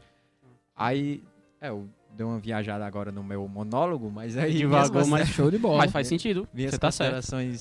finais são essas. Aí, Inclusive, Tchau, você tchau. falou sobre realidade virtual, né? Capacete de realidade Falta o virtual. Wendel, né? Falta, mas eu vou ser sucinto. O... Eu queria só fazer mais, não é nem considerações finais, é considerações do meio mesmo, porque a gente não falou e é, quando o Wendel terminar eu vou trazer. Se fosse num podcast, a gente editava, botava lá no começo, né? Mas como é ao vivo, né? Mas Pode falar, Wendel. Ah, faz parte. Mas, de um, assim, de um modo geral, é, a abordagem do, do tema de hoje, ela... Ah, pegou, né, chão? Gaiato. Pegou o Shine? Não, não, não. Nem peguei Chupa, nem ele, tem um shine. Escapou aqui o safado. Tá, tu fez eu perder a linha de raciocínio. Então eu vou. Mas eu lembro de um trecho. É, Quando o Romário tava falando sobre essa questão do, do excesso de conectividade, entendeu? Eu lembrei exatamente do, de dois dias atrás. Né? Eu fui curtir o feriado lá no São Vicente. Vocês que não conhecem, pesquisem no Maps. Mas é um sítio que é perto daqui. E que, é, felizmente ou infelizmente, é, não tem tanta conectividade, né? Mas, tipo, é, eu vivi uma espécie de retiro, né? Foi um dia inteiro convivendo com pessoas reais. E isso, de certa forma, resgatou algumas memórias, né? Porque, é, tipo, há, há muito tempo eu não, não tinha tanto contato, nem passava tanto tempo conversando com pessoas ali. Eu acho que eu vi, foi No- aquela, no- aquele stories que tu postou, tu, Netinho e Lígia. Foi? Isso, Lígia. isso, Ah, é na ali casa de Lígia, massa, lá viu? no sítio. Fiquei Bicho, com inveja. é, Eu também. é, lá é muito massa, mas E assim, é, isso desbloqueia. Eu tô falando muito isso ultimamente, mas é porque de fato eu tô vivendo um, um período de desbloqueio mesmo de memórias. E essa foi uma memória muito massa. Tipo, de tempos de outrora. Falar igual Rafael, né? Que ele é velho. Não, Ele- mas quem fala bonito é Netinho aqui. É, mas assim, é, em outros tempos, é, esse seria o comum, né? Tipo, você se abster um pouquinho da tecnologia para conviver com as pessoas que estão ao seu redor. E isso é muito raro hoje em dia, né? E quantos momentos bons a gente tem, tem perdido ultimamente por conta disso, né? Pegando na fala de, de uma coisa Romário. mais palpável, né? Isso, aquela coisa mais palpável. E muitas vezes a gente é, tá deixando de viver a nossa vida para viver a vida de outra pessoa, né? Você- a, a gente passa muito tempo conectado na internet, nas redes sociais, Vendo É, stories. vendo stories, no- na- stories de outros, de entendeu? outros na praia, e não sei o que, comendo churrasco, assim, a gente, ah, que legal, queria Nós tá estamos lá. contemplando as vivências do outro enquanto as nossas estão inertes, né? Esse é o falho e era sobre isso que eu queria falar, entendeu? Que é interessante, né? Nós temos essa praticidade de muitas vezes nos comunicarmos com outra pessoa do outro lado do globo simplesmente, né, em um toque, né, mandar um áudio, mas enfim, é, é interessante às vezes a gente ter, ter esse momento que eu tive, né, esse momento que é de você realmente se retirar para conviver com as pessoas que estão ao seu redor. Isso, é, levando pro lado do filme, né? de- eu lembro que da primeira vez quando eu vi o filme, eu era criança ainda, e eu contemplava muito isso, entendeu? De quão necessário ou desnecessário eram algumas coisas que eu estava vendo ali, entendeu? Porque muitas vezes, é, de fato, assim, muitas vezes não. O filme ele se baseia em face da nossa realidade, né? Em, em tópicos, em momentos diferentes da nossa realidade, são flashes. E esses flashes levam a gente a refletir sobre de que forma que nós estamos aproveitando a nossa vida, né? Então, é sobre isso e tá tudo bem, mas é, lembrando que é interessante ter esse momentozinho para poder relembrar quem somos de verdade nós, e quem nós queremos ser, né? Por isso que eu até brinquei mais cedo, dizendo que eu não tinha visto, né? Porque é, eu estava tentando ganhar mais dinheiro. É porque muitas vezes é necessário. Aí é foda, né? É. Por quê? Porque, é, ironicamente, eu precisei me desconectar da internet para ter mais tempo para estu pra estudar, para me conectar mais na internet. É. Né? É um paradoxo, né? É um paradoxo. Entendeu? Porque eu- a minha pós, ela, de certa forma, eu, falo, eu faço. Estou fazendo gestão de equipes de liderança. E é sobre isso, entendeu? É tipo você encontrar meios de se conectar com as pessoas. Então, para para se conectar com as pessoas, eu precisei desconectar das pessoas.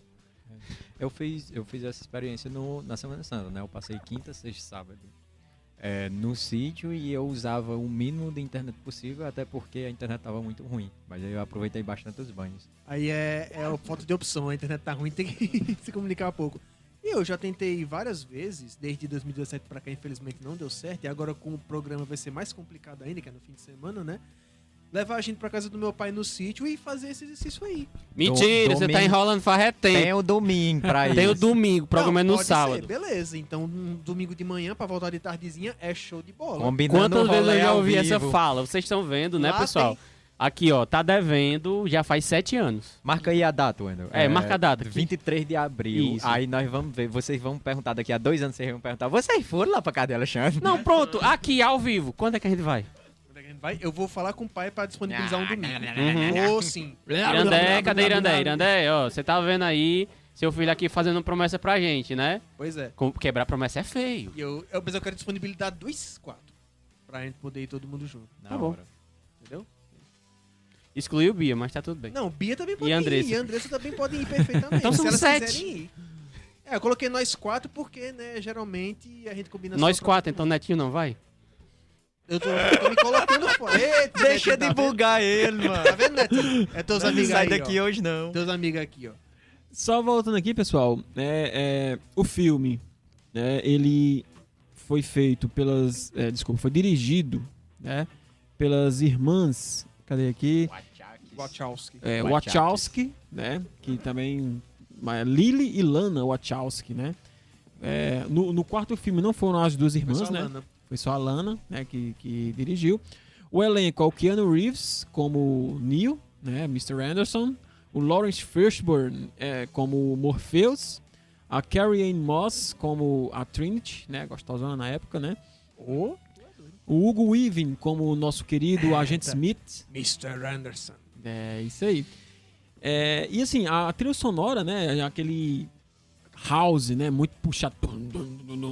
Era quase industrial. né, muito foda mesmo, assim, que pegou, assim, também que virou. É, o Matrix foi referência em tudo: trilha sonora, visual, é, é, figurino, tudo, né? Foi, foi, foi, foi referência. O Matrix, Matrix foi um filme que. é, galera, se você não assistiu, assista, senão vocês vão pro inferno dos nerds. Viu? É, um, é uma heresia. você não ter num- assistido o Matrix. Gente vai prender você numa parte da Matrix muito ruim, chamada Baile Funk. É, nossa.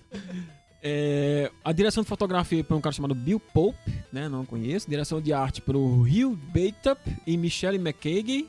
E edição pelo Zack Steinberg. É, e assim, só pra terminar também a questão do vilão, né, mano? O vilão, ele. Você pode dizer que foram os, os agentes, né? O agente Smith é um vilão, mas a, a- a- todo o, o, o plot só se desenrola porque tem um dos caras, né, que trai eles, né? E esse cara, ele trai ele exatamente porque ele não quer sair da caverna. né? Ele quer continuar na Matrix, ele quer voltar pra Matrix, na verdade, né? Ele tava lá dentro, né? Foi tirado e aí ele não gostou da vida fora. É, e aí ele vai se encontra com os agentes, né? Ele faz toda aquela. Ele, ele é num jantar, né? Bem chique. E aí ele faz toda uma. uma é, umas demandas, né? Pra poder entregar a galera, né? Pra entregar o Morfeu, eu pra quero entregar ser famoso. Eu Quero ser famoso, eu quero que você me bota de volta na, na Matrix, mas eu quero ser famoso, eu quero ser isso, aquilo, eu quero ser rico, eu quero. E, e, enfim, né? É, ele entrega a galera, no final é morto, aquela coisa toda, mas é, ele demonstra muito, né? A, o quão doloroso é a realidade para as pessoas, É né? o Judas. É o Judas. Traiu numa, numa janta. Pois dá é. os paralelos aí. Olha os paralelos aparecendo, pois é. Mas ele mostra muito como é doloroso a realidade, né? Nem todo mundo tá preparado pra encarar a realidade, né? E eu entendo, por isso que eu entendo essa galera que assiste Big Brother, essa bosta de programa infernal que nos enche o saco todo ano. Porque The Big mundo Brother precisa- is watching you. Porque todo É. mundo precisa fugir um pouquinho Isso é, uma, dessa... isso é uma indireta pro programa de distopia? Pode Big ser, Brother. pode ser. Vamos falar de programa de distopia futuramente aí, né? Falando de distopias. Mas eu entendo porque essa galera né, escolhe escutar uma, uma música que não tem duas palavras que fazem sentido, que só fala em bunda, sexo e. e- Isso, meu Deus mas do porque sou precisamos- pedrada por causa disso, essas críticas que eu faço. precisamos fugir um pouco da nossa realidade, né? Precisamos comer o nosso frango, né? Precisamos voltar um pouco pra Matrix, porque senão a cabeça não aguenta, né? Então, é, é, o vilão, ele é, de certa forma, imbecil, porque ele é traidor, safado, mas ele é também humano, né? Somos humanos, precisamos de distrações, precisamos de viver, né? De forma alienada um pouquinho também, pra poder a gente descansar a nossa mente dessas preocupações, mano. Se a gente for viver a vida só na crítica, só na problematização, a gente não chega nem nos 30 Pois anos é, de idade. mano, a gente tem tanto escapismo hoje em dia, livros, filmes, séries. O Wendel botou a mão no queixo assim agora. É verdade, é verdade. Eu só tô coçando a barba. É, tá bom. É, Isso aí são movimentos involuntários. Eu li num livro chamado Corpo Fala. Uhum. Hum, Livro de autoajuda, né? Não, é não. É um livro de leitura corporal. Muito bem. Olha aí. Posso emprestar pra vocês depois. Metaforando aí. Light to me. Aí. Light to me. Light, é mais ou menos isso. Light to me é muito esticado, né? Mas é mais ou menos isso. É você ler a É. postura corporal da pessoa e entender como ela tá se sentindo Né, tem dias que acha isso uma baboseira absurda, mas ainda bem que ele não tá aqui. Né? Tem, sabe Mas nada. ironicamente tem algumas coisas que são reais nessa questão da leitura corporal. Mano, É. o Light to Me ele aborda as microexpressões faciais que não são perceptíveis a, a olho nu. Aí você precisa da câmera de HD lá pra, pra ver. Que elas Uma câmera em existem, são 4K. micro. É, Uhum. são Tem coisas- a, tem a linguagem corporal, aí dentro da linguagem corporal tem a- as microexpressões faciais. E tem coisa mais macro também, né? Por exemplo, é, você, você faz uma- um somatório, né? Entre positivos e negativos, né? Porque assim, muitas vezes tem coisas que a pessoa quer passar pra você e tem coisas que são inconscientes. Então, por exemplo, quando a pessoa tá reclinada pra trás de braços cruzados, né? Quando a pessoa tá é, no bolso, coçando... insegurança. Hã? Mão no bolso, Mão no bolso, é, coça, coça no queixo, coça na cabeça. Então, assim, são coisas que você faz involuntariamente que, né, braço cruzado é sinal de defesa.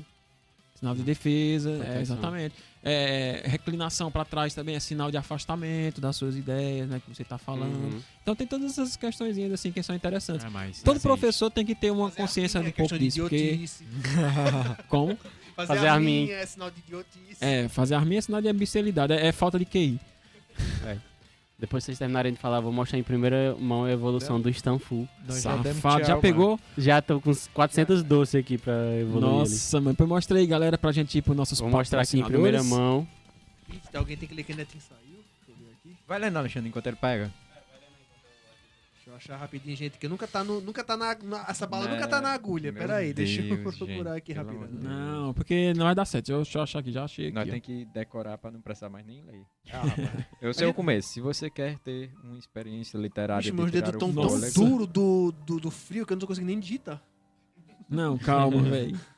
É sério, bicho, tô conseguindo. Oh my god. Tá. Ah, achei. Eu não sei mais nem cadê nosso, nosso Quer grupo aqui, eu perdi no grupo. Quer Você ler? saiu do grupo? Rapaz, eu não sei. Quer ler? Pera aí. Achei já. Deixa eu quer ler, deixa eu ler, eu acho tão bom ler. É, vai, meu filho. Ah, que legal. Você quer uma experiência literária de tirar o fôlego? Quer um preço justo para ter essa maravilhosa experiência? Então você quer a Tulipa. Simplesmente o melhor lugar para ter acesso a livros, HQs e uma vasta gama de títulos que farão seu coração pulsar mais forte e sua mente explodir. Confira no Instagram parte desse maravilhoso acervo pelo arroba livraria underline tulipa. Tulipa. Tulipa. Ah, a Asktec, agora nosso amigo Antônio, é uma empresa que atua com É excelência, arquiteto da Matrix. realizando reparos básicos e avançados em smartphones, notebooks, computadores e outros eletrônicos, desbloqueio e atualização de software, além de diversos produtos. Pensou em tecnologia, pensou na ASK. Siga nossos patrocinadores nas redes sociais, arroba ask.tech. Arroba ask.tech. E agora uma propagandinha rápida dos Ah. nossos perfis, onde vai postar do podcast. Ah, muito bem. Pronto, mais. muito bem. Antes de evoluir aqui, né, o Stanfu pra um ursinho muito legal e muito foda do desenho. Quem não viu ainda vai ver. É um Pokémon- sim pequeno que vira um É um- Eu só acho a pena que Pokémon não tem aquelas músicas épicas do Digimon quando evolui. É um panda vermelho, macho. O, o Pokémon lá, o Beware. Entendeu? Que vai aparecer já, já aqui na tela pra vocês. Mas é isso aí, pessoal. Como os meninos estavam puxando aqui, sigam a gente nas nossas redes sociais, viu? O Boteco está disponível não somente no Instagram, mas também para quem não assistiu o programa de hoje, vocês podem assistir a gente através do Deezer, Amazon Music, Spotify e Google Podcast, viu? Fora isso, também temos um grupo lá, uma página, aliás, lá no Facebook, viu? E temos o nosso grupinho do WhatsApp. Quem não está com a gente ainda lá no grupinho do WhatsApp, é só clicar no link que está na bio do Instagram, viu? E ter acesso a todas as nossas redes sociais. Quem quiser seguir a gente também, a gente tá lá pelo Boteco, no perfilzinho tem o arroba de cada um, viu? Então, quem quiser acompanhar a nossa live, saber que a gente não faz merda nenhuma da vida, Ah, é só entrar lá, viu? E agora, a evolução do Stanford para Beware. É, deixa eu ver, quero ver ao vivo aqui agora. Pera aí, vai daí, vai daí. Afasta um pouquinho, afasta um pouquinho, afasta um pouquinho. Pode afastar, pode afastar. Aí, levanta, agora levanta. Isso, arrocha. Dá. Esse diálogo ficou muito fora de contexto. Agora você tá na posição agora, falta Corta. só, falta só o dedinho. Levanta, levanta. Faz Aí, só a pronto, posição, faz só o dedinho. Corta, corta o áudio. Levanta, levanta, levanta. Aí. Pikachu! Não, Alexandre, se tu não sabe, quem fala Pikachu é o Pikachu, viu? Olha que legal. Ah, que bonitinho. Você tira o dedo, bota o dedo, levanta. Pronto. Chupa! Eu tenho um Shine, vou evoluir mais tarde ele. Tchau. Esse gente. aí é Shine que tu pegou? Ele evoluiu Não, pra esse é o normal, eu tenho o Shine que é douradinho. Aí ele, ele evoluiu pra Shine também? É, o Ah. meu Shine também evolui. Muito bem. É isso aí, galera. O programa por hoje é só. É Muito isso aí, obrigado pela galera. sua audiência. A gente espera você próxima semana aqui. Um grande abraço. Um grande abraço aí pra você, pessoal. É, nos sigam aí nas redes sociais agora com o nosso novo né, canal, Boteco Nerd no YouTube. Esperar agora lives de jogos, Conta novos pra sua quadros. tia. É isso aí, manda pra todo mundo aí. E vamos curtir o Boteco Vou aí. imitar aqui um pouquinho o cara do pipocando. Tia, solta o controle e vem pro YouTube. Nossa. Valeu, galerinha. Um grande abraço e até mais. Valeu!